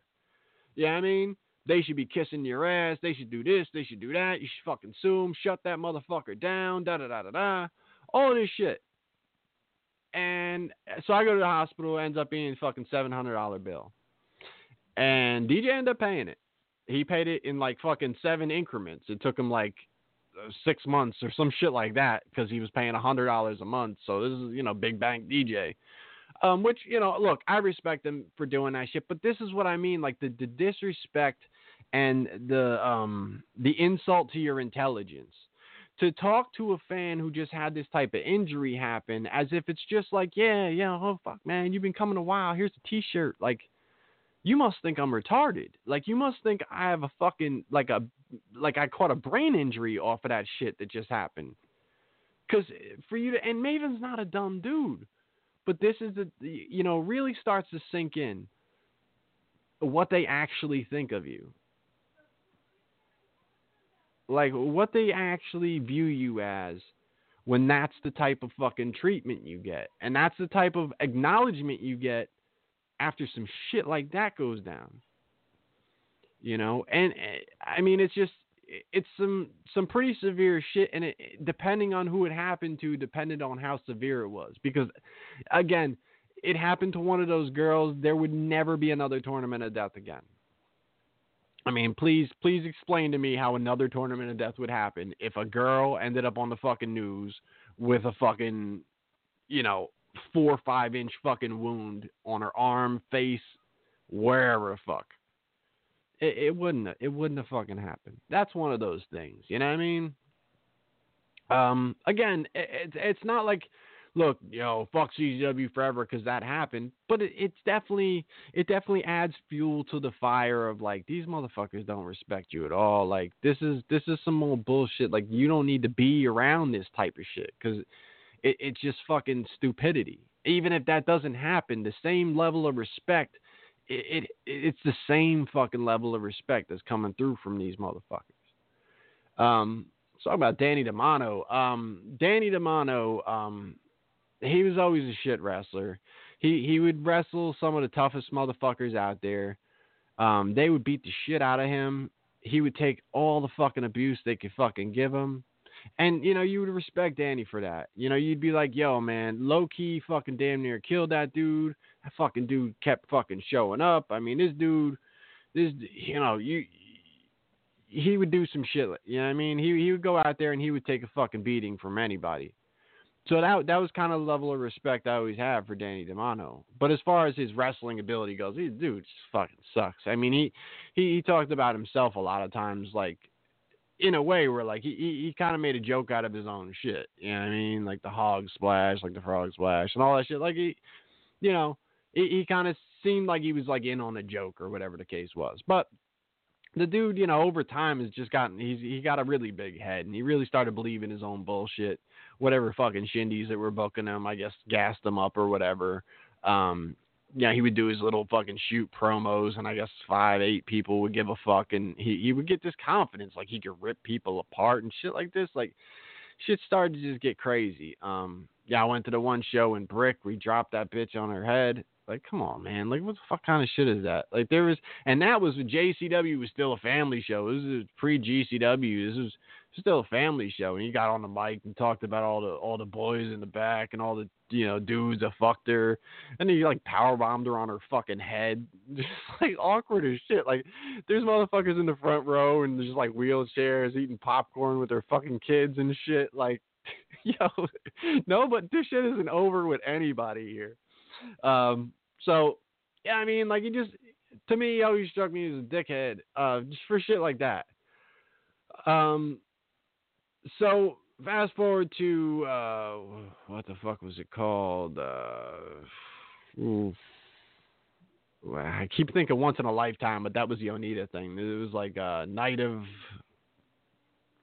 uh, fuck, whatever it was. It was sp- date with destiny. I think that was it and it was supposed to be Zandig Matt Tremont. Zandig broke his fucking back coming off the roof, and no one really knew that shit. Um, he had already bailed on CZW, and um, really didn't say shit. They never even fucking explained that within CZW. They never made good on it. They just like, so it was like a legitimate injury, but like he kind of just like bounced on fucking everybody. They could, you know, they could shine it up any fucking way they want to be like, no, no, we're we're buddies, and like, you know, he's a bad motherfucker, and no question about it. Zandig's the fucking man, but um, he kind of just stopped returning phone calls for a minute and uh, bounced on all these companies. And then you know he, you know, he came back and you know, he kind of makes like his once a year appearance for the TOD and you know here and there, and um, so he was supposed to be there. Um, well, there was a lot of talk where that that wasn't going to happen understandably. Um, even though he cut like a promo like the night before or two nights before that he, he's gonna. it was funny too because he cut a promo where he's like whispering. You could tell like his kids were sleeping in the other room. he's like, "Dream on when I see you, I'm gonna fucking." It's like you could tell some shit wasn't uh you know, um, like the lights were dim. um, so it comes up to like the day before the show and we hear like Chris Dickinson isn't to be there. Um, I had Danny Demanto up. Um, or no, no, no. I think I hit Dickinson up first, and he's like, "Dude, here, here's exactly what happened. Like, I'm getting X amount of money from every fucking company. Danny wants to pay me fucking less because he thinks that like he he should get some kind of discount price. I told him you got to pay me what everybody else pays me or I'm not fucking showing up. Uh, that's not uh, it's not negotiable that I'm just going to work for you for less than I work for everybody else for. It's not, you know, and, and I don't think you can blame him. I don't think that that's him being an asshole. I really don't. So um there starts to be like um, and he was supposed to wrestle Teddy Hart, which is a huge fucking dream match. So you know, like if we're not getting Tremont versus Zandig, which is still really up in the air about, we're not really sure if this is gonna happen, if that's gonna happen. Um, we're getting Teddy Hart versus fucking Chris Dickinson, two of the most fucking controversial fucking loose cannon dudes on the fucking. Yeah, I mean, this is gonna be some crazy shit. Um, So Dickinson tells me like it's not happening. Now, rumors start to circulate that fuck man, um, they might get Lio Rush um to be the, the replacement. And then I'm hearing uh, possibly Strickland and this and that. So I hit up fucking Demanto and I said, Hey man, you know, any truth to um you know, um, Chris Dickinson not being on the show. I hear you guys maybe got Lio Rush or Shane Strickland. Those are great replacements either way. He goes, uh, don't believe everything you read on the internet. See you tomorrow. So I'm like, oh, I guess Dickinson. Uh, I, I mean, I don't know. I already know because I talked to the fucking dude. But again, the insult to the intelligence, it's as simple as like, yeah, man, you know, things happen. We got a replacement. Just be fucking honest with your fans. So I show up the next day, and the first thing that happens, Danny Demanto comes out, and now he's shooting on Chris Dickinson. Like Chris Dickinson is a huge piece of shit coming through the fucking mic on uh, Danny Demanto, and Danny Demanto's going. Fifty fucking dollars is why he's not here. And it's like, first off, if you would pay the fucking talent, your fans wanted to see the extra $50, that would make you the fucking good guy. Not paying the fucking guy what he gets paid everywhere else and then dwelling on how little money it is, that doesn't make you the fucking hero. That makes you the cheap motherfucker that didn't pay the guy that people wanted to see. Now, again, Shane Strickland's a great fucking replacement there was nothing really wrong with the match. But this fucking guy decided he was going to start out the fucking show burying one of the most over fucking guys on the indies like he was suddenly going to be the face now. He was going to be the face because he was going to shit on fucking Dickinson because Dickinson wasn't there, but the fact that Demanto was there, now he was going to be the fucking man. So I just again insult to the intelligence where I'm sitting there like fuck this motherfucker. Not only did he not book the fucking dude because of the fifty dollars, he fucking told me the day before, don't even believe that shit. And then shows up at the show like, yeah, I'm gonna bury this fucking guy. And now I'll be the fucking man. Like, oh fuck you like what the fuck is this? So, um, he he wrestles a horrible fucking ridiculous fucking match against Drew Blood where he put he's putting himself over all over the fucking place. He, you know, they they labeled it as a grudge match and then after the match he's like I love you. I've always loved you. In the middle of the match he's going ultra violence yes or no to the fans. Like get the fuck this is corny as shit. So I, you know, I did a show where I talked a lot about all of this, and I and I really just fucking went in on how I felt about that dude. Well, he listened to it. Which look, I I never do a fucking show that I don't expect people to hear. I, I want people to hear my opinion. This is my opinion. That's all the fuck it is. And, and I'm one fucking dude. If I'm the one dude that says some shit about you, and uh, that's the only motherfucker you hear that you don't like the, the words of, then, it's easy. It's fucking easy. A lot of the wrestlers say the same shit. If you don't like what you're watching, watch something else. Good. If you don't like what you're listening to, listen to fucking something else. There's not a reason in the world why you should keep fucking listening to me if you're not liking what I'm saying. So, um, at some point, he uh he gets involved in I had been shooting um ringside for Jersey All Pro, which by the way, I was invited by Fat Frank himself to shoot ringside. Um, on like I I didn't beg for anybody. I'd never shot ringside at a wrestling show ever, ever. And Fat Frank invited me to. Um, and I and I couldn't have been you know um more appreciative of that. Um, when Fat Frank passed, um, I had gotten closer with Pierre through doing the tribute show for Frank and everything else, and talking to Pierre, you know, we became friends and um, he just was like, "Dude, open invite. You you show up anytime." So after Frank passed, I was you know I was going to be doing the, the Jersey All Pro show. Well, at some point, Danny decides he's going to politic me. He's going to blackball me out of this fucking spot. Which again, like this isn't my gig. I'm not trying to fucking ringside shoot every fucking month anywhere or this and that. So it was just something that like I, I thought was fucking cool.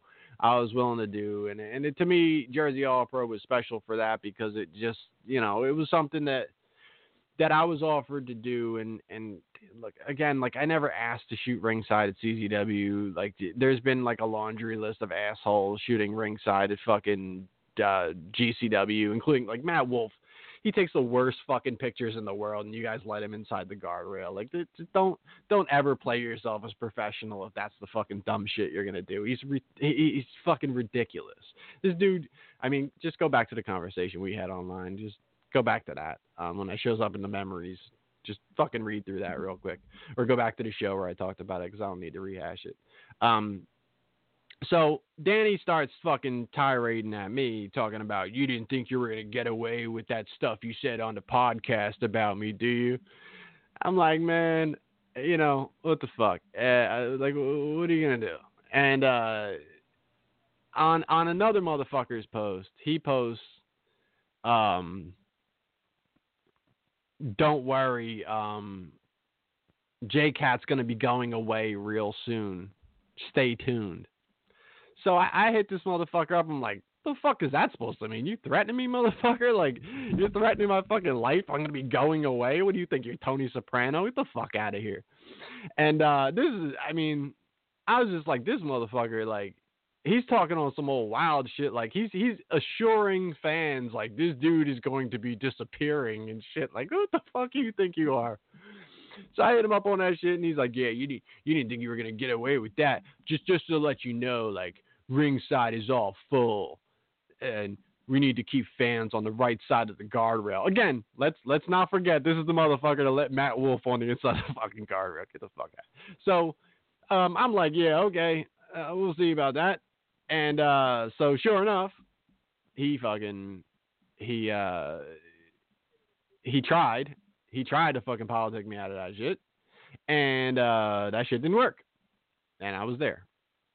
Um, and then there there was Hamhead situation where um, Chris Grasso um, talked a bunch of shit, and um, I I definitely talked my shit back. A lot of shit was said online. This dude had a big fucking mouth, talked all sorts of wild shit. When I saw him in fucking Bayonne uh, at, at the the um whatever the fuck show that was, the Jersey All Pro show in Bayonne, um, between Danny Demanto and fucking Steve Mack because Steve was in with fucking Demanto, and both of them had nothing good to say about me. Um, Monster Mac has always been very nice to my face, but no fucking secrets about it. He, was not a fucking fan. Um, he, you know, they they knew the whole fucking Grasso shit and they they made sure Grasso was going to shoot that show. Um, Pierre didn't even fucking know about it. He fucking, I'm, sitting there fucking ringside or whatever. He's like, yo, that fucking guy is here. He's like, whatever you want to fucking do, do what you got to fucking do. He's like, I ain't saying shit. If you knock this motherfucker's teeth out, go fucking do it. So I said, dude, I, you know, I'm not looking to get the fucking arrested, whatever the case is. So, but I'm like, yo, I'm hyped because I'm like, fuck this, man. Like, this dude has talked so much reckless shit about me online. I'm not one of these clown ass dudes.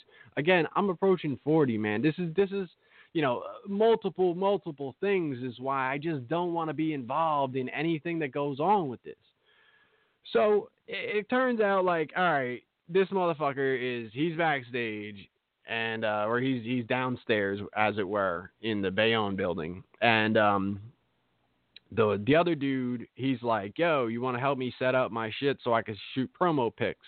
He's like, "You can shoot promo pics with my rig if you want to." He's like, "You know, I just need help. I can't do, you know, one hand or whatever, you know, with just, you know, one person." So I said, "Sure, no problem." And he's like, "Oh, you want my wife to hold your camera or whatever?" I'm like, "Yeah, all right." So now I start to do the math as as we get, you know, backstage and that's where Grasso is.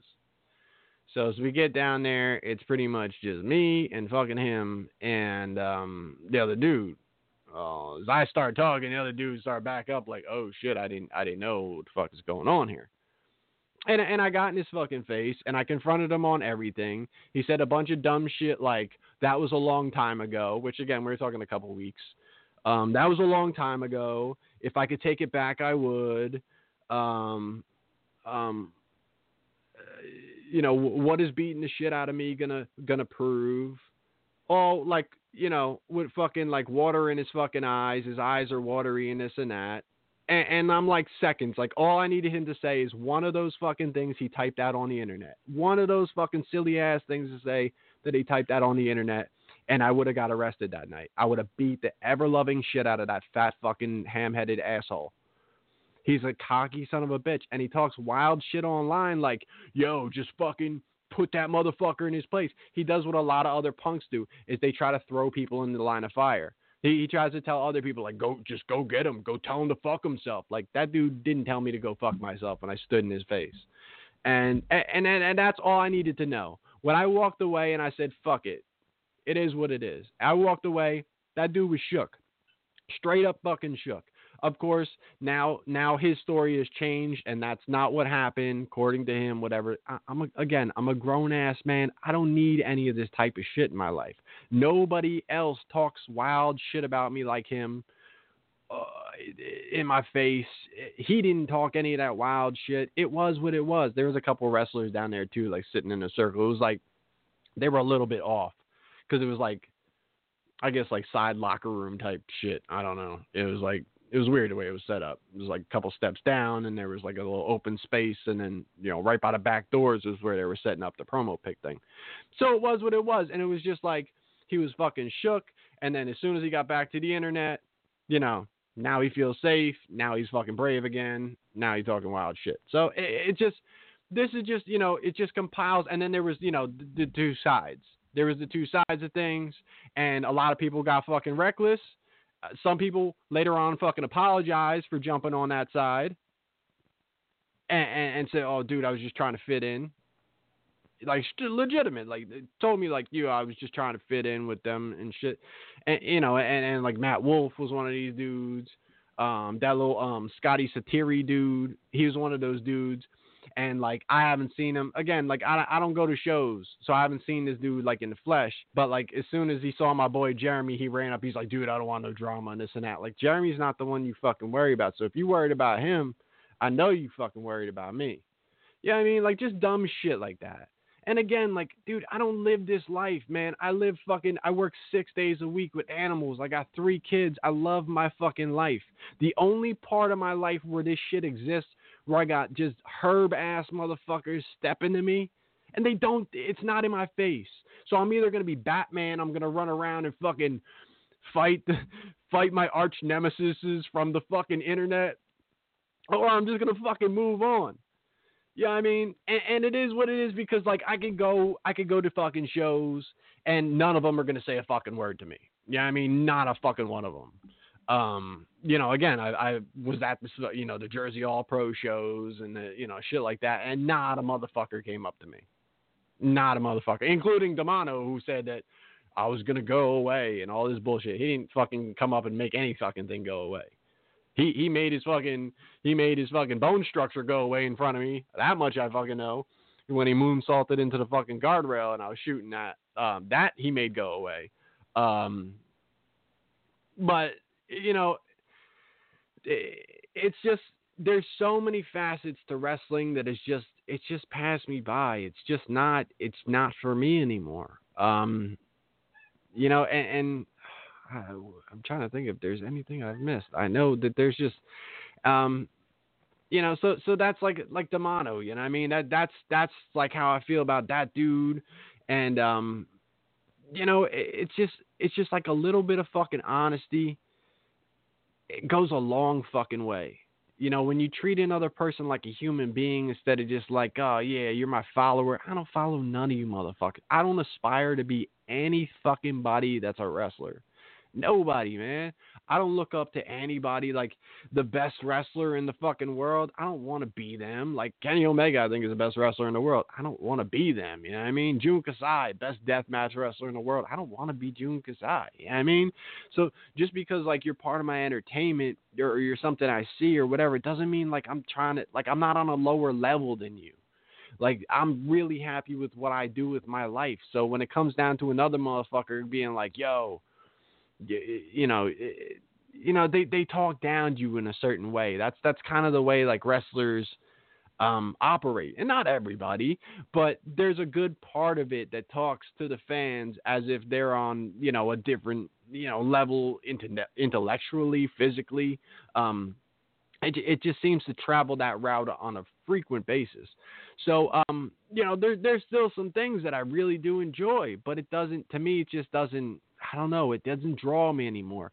Everything as a whole, you know, pieces all put together has turned me off from from wrestling you know from the fans to um you know the promoters and the way that they talk to you and um the way they they even address you you know like this shit is just corny to me you know um John Zandig was a guy that like you know when he came out there and he fucking talked to you like you know you felt like he was letting you know the fuck was going on with his company and like yo you motherfuckers support this and that. Um, this fucking guy was supposed to be here last month, and you know, look, I did what I could. This fucking guy canceled his flight. This that happened. Fuck that motherfucker. Moving on. That's a little bit different than like the way that like Demanto handled the shit, where like he started going like, yeah, and this fucking guy does like apartment shows. He does like private apartment shows, and like has that shit going. And it's just like, damn, what the fuck, man and I'm supposed to just sit around this shit and be like, yeah, I, yeah, me too. Like I'm one of you guys. Like, just this is not this is not me. And again, like, you know, back in the day when it was me fucking drinking with this dude and that dude and smoking with that dude and this dude, and it, it was a good time.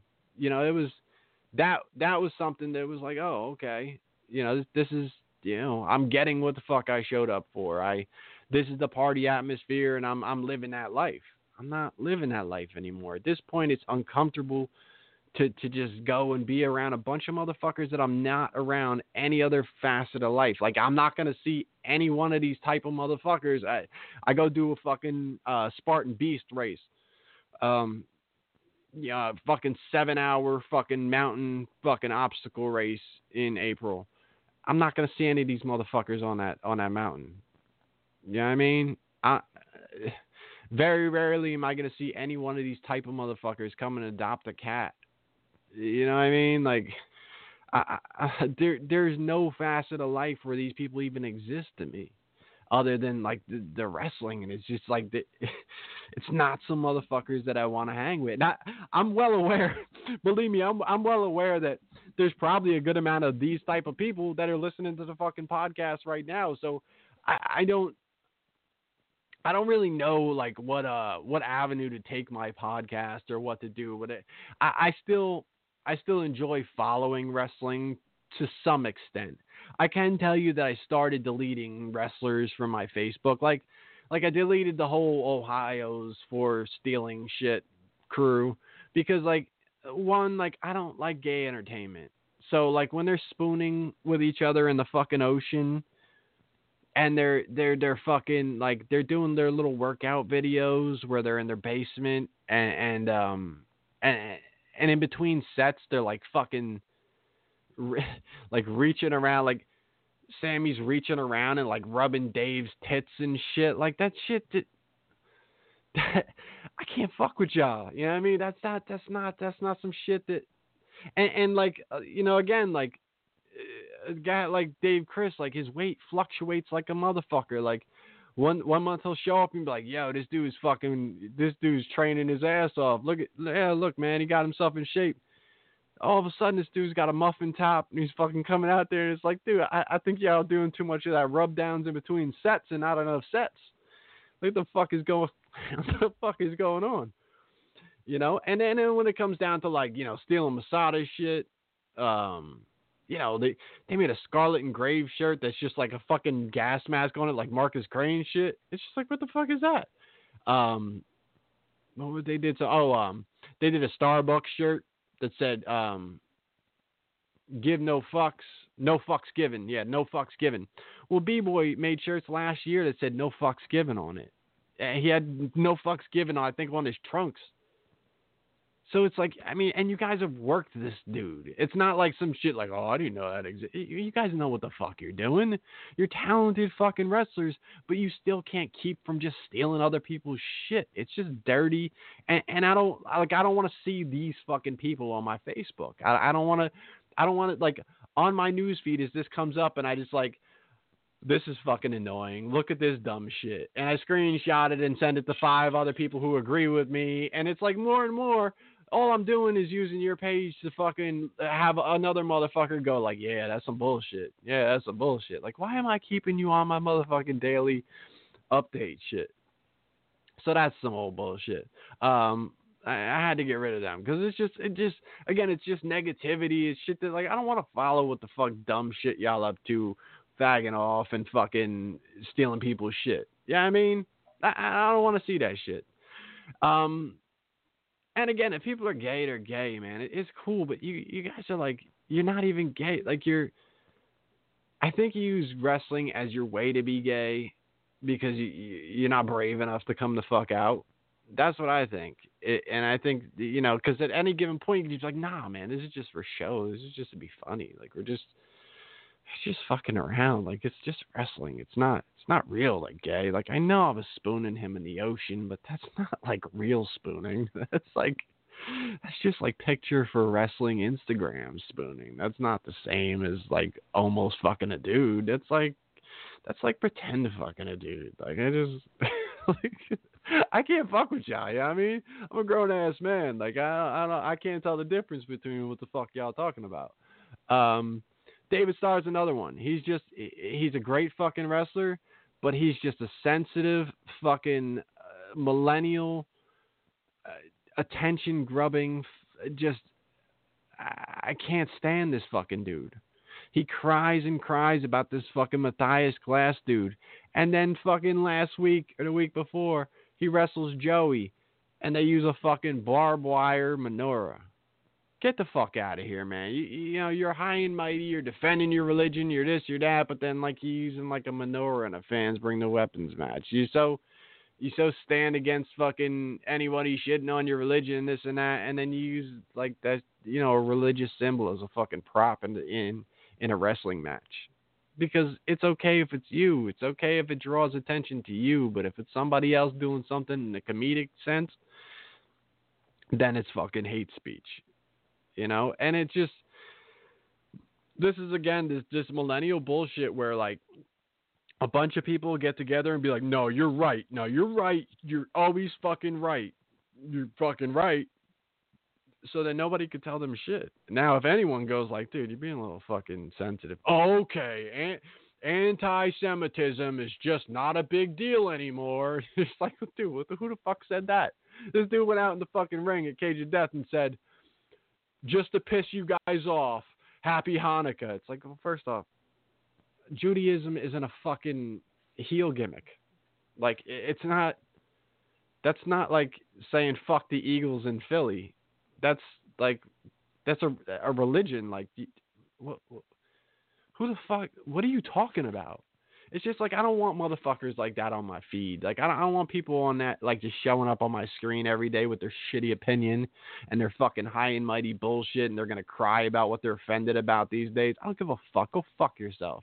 Yeah, I mean, like I know dudes that fucking said that him and David Starr would fucking sit and quote fucking lines from Blazing Saddles a couple years ago. That was the funniest shit in the world to them. Now look, Blazing Saddles was a hilarious movie, it, but it was a Jewish guy who made a movie mocking slavery. That shit's funny, but it's not funny if a fucking guy who's not Jewish does Jewish fucking humor in the ring.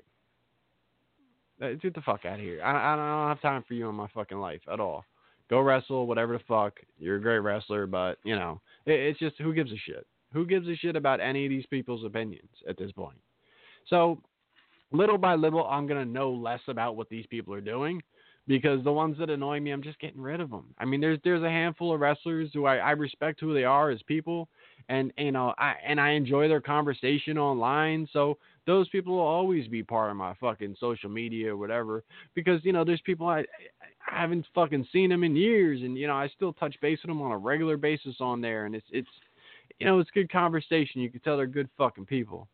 But some of these motherfuckers just live retarded lives, and and they all just you know pat each other on the back and um justify each other's behavior and then just like yeah man like what the fuck man if you don't like it then you're an asshole like then, uh, whatever dude it, it is what it is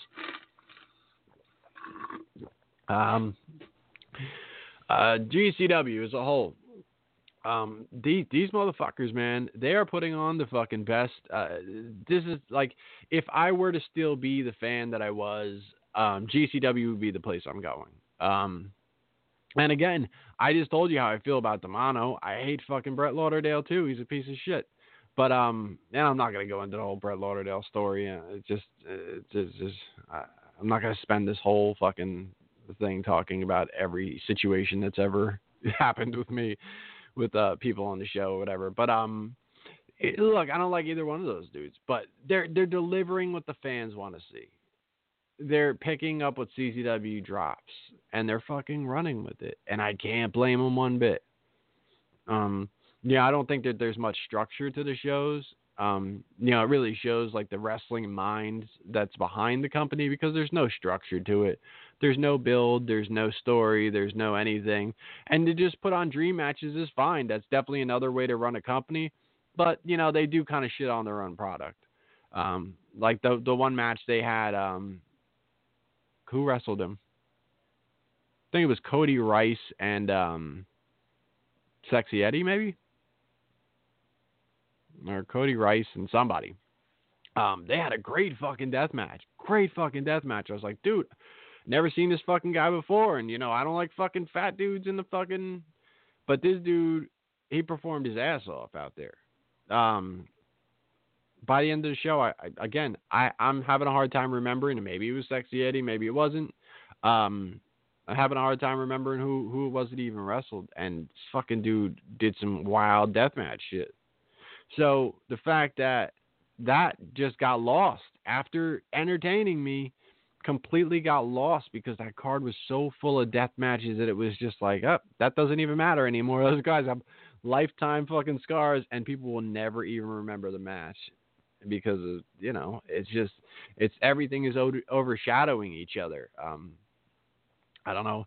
It's just it's somewhat overkill. Um is what it is again if you're a fan that's attending and paying twenty dollars, thirty dollars, whatever the fuck it costs these days, I mean, there's no way you're not getting your money's worth.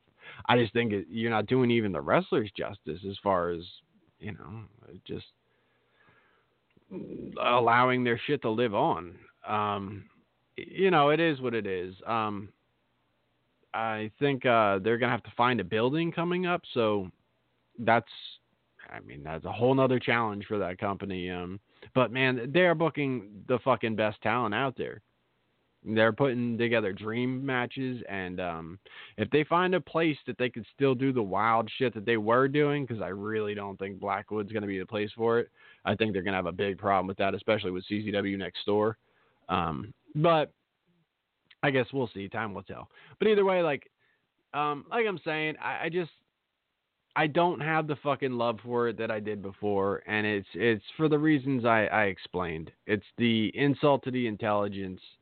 Um, a lot of it is just repetitive to me. You know, some of the guys who are over with me, I'd say, and um, you know, guys I'm I'm a huge fan of, and and the, the guys that if there were draws for me, my draws would be um my guys who would be uh, a draw to me would be Low Ki has always been one of those guys. Low Ki is is the dream match guy where it's like you know you, you see a bad motherfucker, you see someone you're really entertained by, and be like, oh, let me see him versus Low Ki. That I mean that's like the fucking guy. Uh, Low Ki's always been one of those. He's never really lost that that uh, momentum or that spot. Shlak is the fucking guy as far as death matches go. I mean, his fucking over the top personality, his look, his fucking he's a nutty motherfucker. He he's one of those fucking guys. Darby Allin is a guy who reminds me of an old school CZW guy, a fucking bump off a balcony guy, crazy fucking spot guy. Um you know, and and a great fucking in ring wrestler. He's another one of those dudes. Um Dickinson fucking top notch fucking wrestler, controversial, does wild shit. Um, you know, Masada, bad motherfucker, and Masada's a dude who is real and hasn't stopped being fucking real. He's not gonna play that bullshit. He's not gonna do a bunch of dumb gay spots in the fucking ring. He's not gonna ruin his fucking gimmick online. He's not gonna destroy his fucking character just for the sake of something funny between him and another dude. Um, you know, he he stays true to his fucking self, and you can't find too many fucking people out there like that. Eddie Kingston's another guy who who have always fucking enjoyed his his stuff. One of the best promos in the fucking business.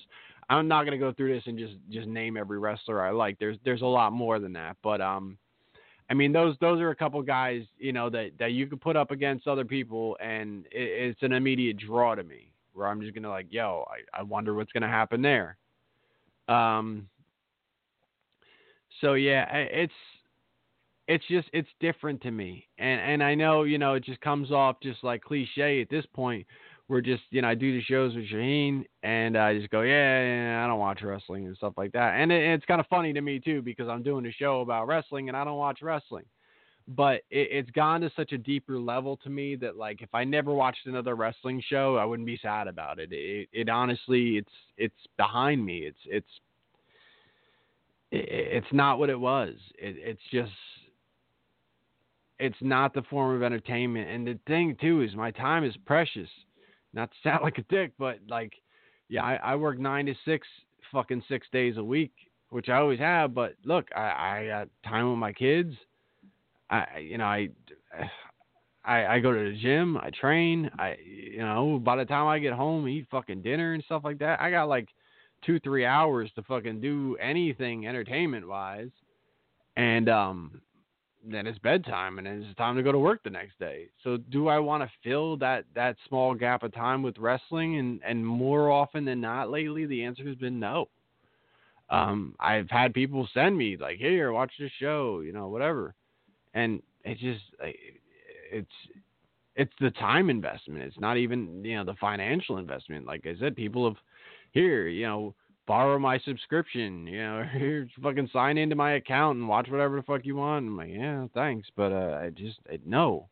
Um, I, I'll also tell you another thing that was always a huge draw to me, and definitely, definitely helped fucking take me right out of the fucking game was um live. If I could watch a fucking live eye pay per view on a Saturday night and I'm not doing anything, it's a possibility you know, CZW is one of those that would draw, yeah, would draw me. GCW is one of those fucking things that would draw me. Yeah, I mean, but if you guys aren't gonna run a live eye pay per view once it's already happened, for some reason my interest goes to fucking zero. It goes from like, you know, maybe sixty percent chance that I'll watch that shit on live eye pay per view, and then uh, once that shit's happened, I've seen results and I've watched the Captain Dave recap and I've seen a couple clips and this and that. I'm like, ah, I'm all set. I don't know what it is. There's still something about the live draw, and I definitely don't want to be there live. But because again, like the, the the live experience isn't for me anymore, and um, you know, there's that little bit of like, yeah, I'll fucking watch this shit if it's going on right now, but not uh, you know, not later on. It just doesn't appeal to me. So um, these are a lot of things that just um, that has taken me away from it. Um, you know, and there's other things too. You know, the the uh, the personal life stuff that some of these guys get into, beating women and and uh, again, like the just excessive drug use and just like this shit like that, where I just I can't. I can't then turn around and support them like, yeah, man, that's that's my fucking guy right there. Let me wear that fucking guy's shirt all over town. Yeah, remember last night where he said he ate fucking three bags of Cheetos and fucking chased it with a bottle of fucking uh Jägermeister? Like, yeah, that's my fucking guy, man. I'm gonna wear his fucking t-shirt everywhere. Like, who gives a fuck about that dumb shit? Like, I don't know. It just it's it's not for me, and it's um obviously it's it's a younger person's sport. Um, it's a, it's a younger person's form of entertainment because when you're in that teen, early twenties, you know, even early thirties, you know, if you don't have kids or anything like that, to just live that like party lifestyle and shit, wrestling really goes hand in hand with that. Wrestling, uh, as crazy as it might sound to some people, wrestling does not go hand in hand with maturity. It doesn't. It just really doesn't. Uh, I think the more mature you are and the more um, uh, more of a normal, regular life that you live,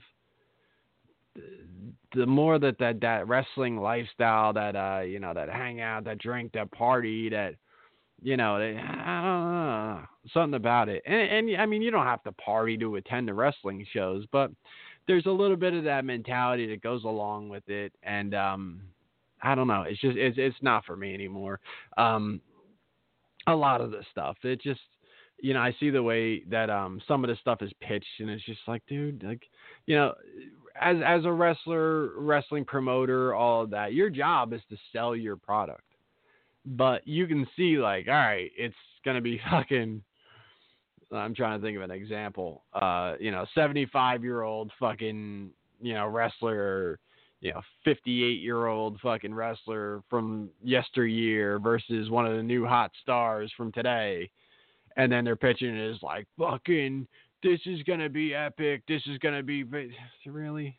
This is this is what you and again like i know it's your job to sell it. You have no choice but to fucking sell it. That that's if you're not trying to sell the product you're selling then you're not trying to sell it uh, you know, you, you have to you have to push it. You have to hype it. You have to pretend like it's the best thing going. Otherwise, who the fuck is gonna believe in it?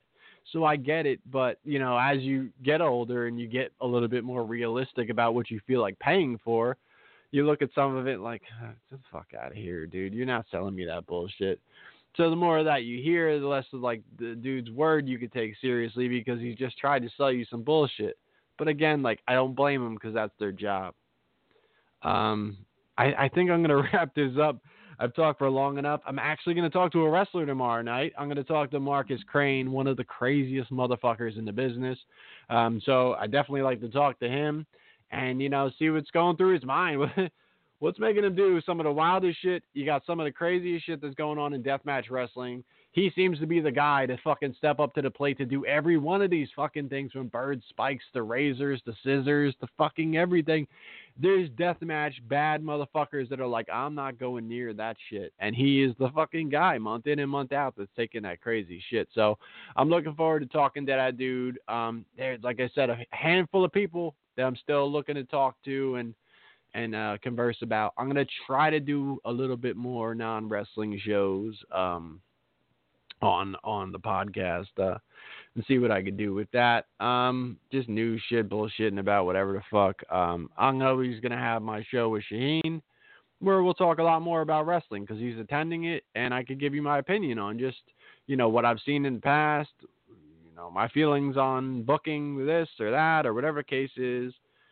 You know, um, just just my opinion as as a fan who had um, attended and you know followed for so long. Like it, a lot of people say like, oh, this fucking guy's commenting on things he's not even watching. Like, what kind of shit is that? Well, I mean, if you watch, just say like if you watched uh, eight seasons of a TV show, and then you stopped watching it, but people started telling you about all the shit that's happening in season nine. Knowing the cast of characters and what's happened for the past eight seasons, you could probably follow along just through people talking about it and give your opinion on how you feel about the direction they're taking in this or that, or what you feel about, hey, like that sounds good or that doesn't sound good. So it's really that simple. I know it's very complex for people and it's very hard to wrap your head around, especially when you're simple minded like some of these fucking wrestlers. Um, you know, it, it's hard for people to even grasp the concept that you can have an opinion on things that you didn't sit there and watch. It's just, I know it's very, very difficult, but you know, some some parts of life are a little bit more complicated than others. Um, what can you do? Um, I am uh, gonna finish watching this fucking Atlanta Rams game. I cannot wait. This is another group of dickheads that I could do without in my life. I cannot wait to tell every Eagles fan that I fucking told them so when the Eagles get smashed next week, because there's just the largest amount of assholes wearing green jerseys that will fucking tell you that you're a fucking idiot and um, you have no idea what you're talking about. That this backup quarterback that can't fucking complete a pass is suddenly just going to drive them to the Super Bowl or even the NFC Championship game which is fucking insane. It's it's not possible. It's absolutely not possible. I know you like to dream a little dream. You like to fucking put something in that trophy case, but you could shit in that trophy case because that's about what you're gonna have at the end of the fucking year, and at least you have something to look at. So um, do what it do, and not only that, I won my football pool this year, which I'm very fucking happy about, and um, that means that I know more about who's going to win a game than at least everybody in that league. Now, that doesn't make me a complete expert, but winning that definitely shows me that I know a little bit about who's going to win the fucking game. And again, I didn't go unfucking defeated throughout the season, but picking every game through the season against another at least 15, 20 people, I knew more than all those people, and I fucking won. So I'm going to go ahead with my opinion that the Eagles ain't shit without Carson Wentz, and they're going to fucking lose. My team went into the offseason as the hottest fucking team going into the offseason. Five straight fucking wins. Jimmy Garoppolo looking like the fucking man. We got a number 10 draft pick. We got the best offensive minded coach in the fucking game going into his second year, picking up momentum. I can't wait for next year. Go fucking Niners. And I think that's all I'm going to do for tonight because my voice is already starting to go and I got to talk again tomorrow night. So I'll talk to you motherfuckers later. Peace. Talk to y'all later. Have a nice night. Check out the Hot Tag Podcast. Peace.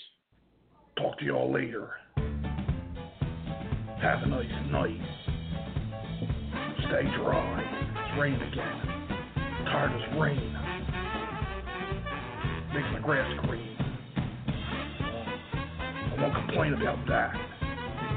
That's all I gotta say. I'm out of here. I love all of y'all and uh shit. You're all a bunch of fucking assholes. You've been in the gym, bro. You know why? DJ Hyde, fuck you. You don't have the guts to be what you wanna be. You need people like me. I'll listen to your to your podcast and I'll find everything out. You know what I mean? You need people like me so you can point your fucking fingers and say that's the bad guy. So, what I make you?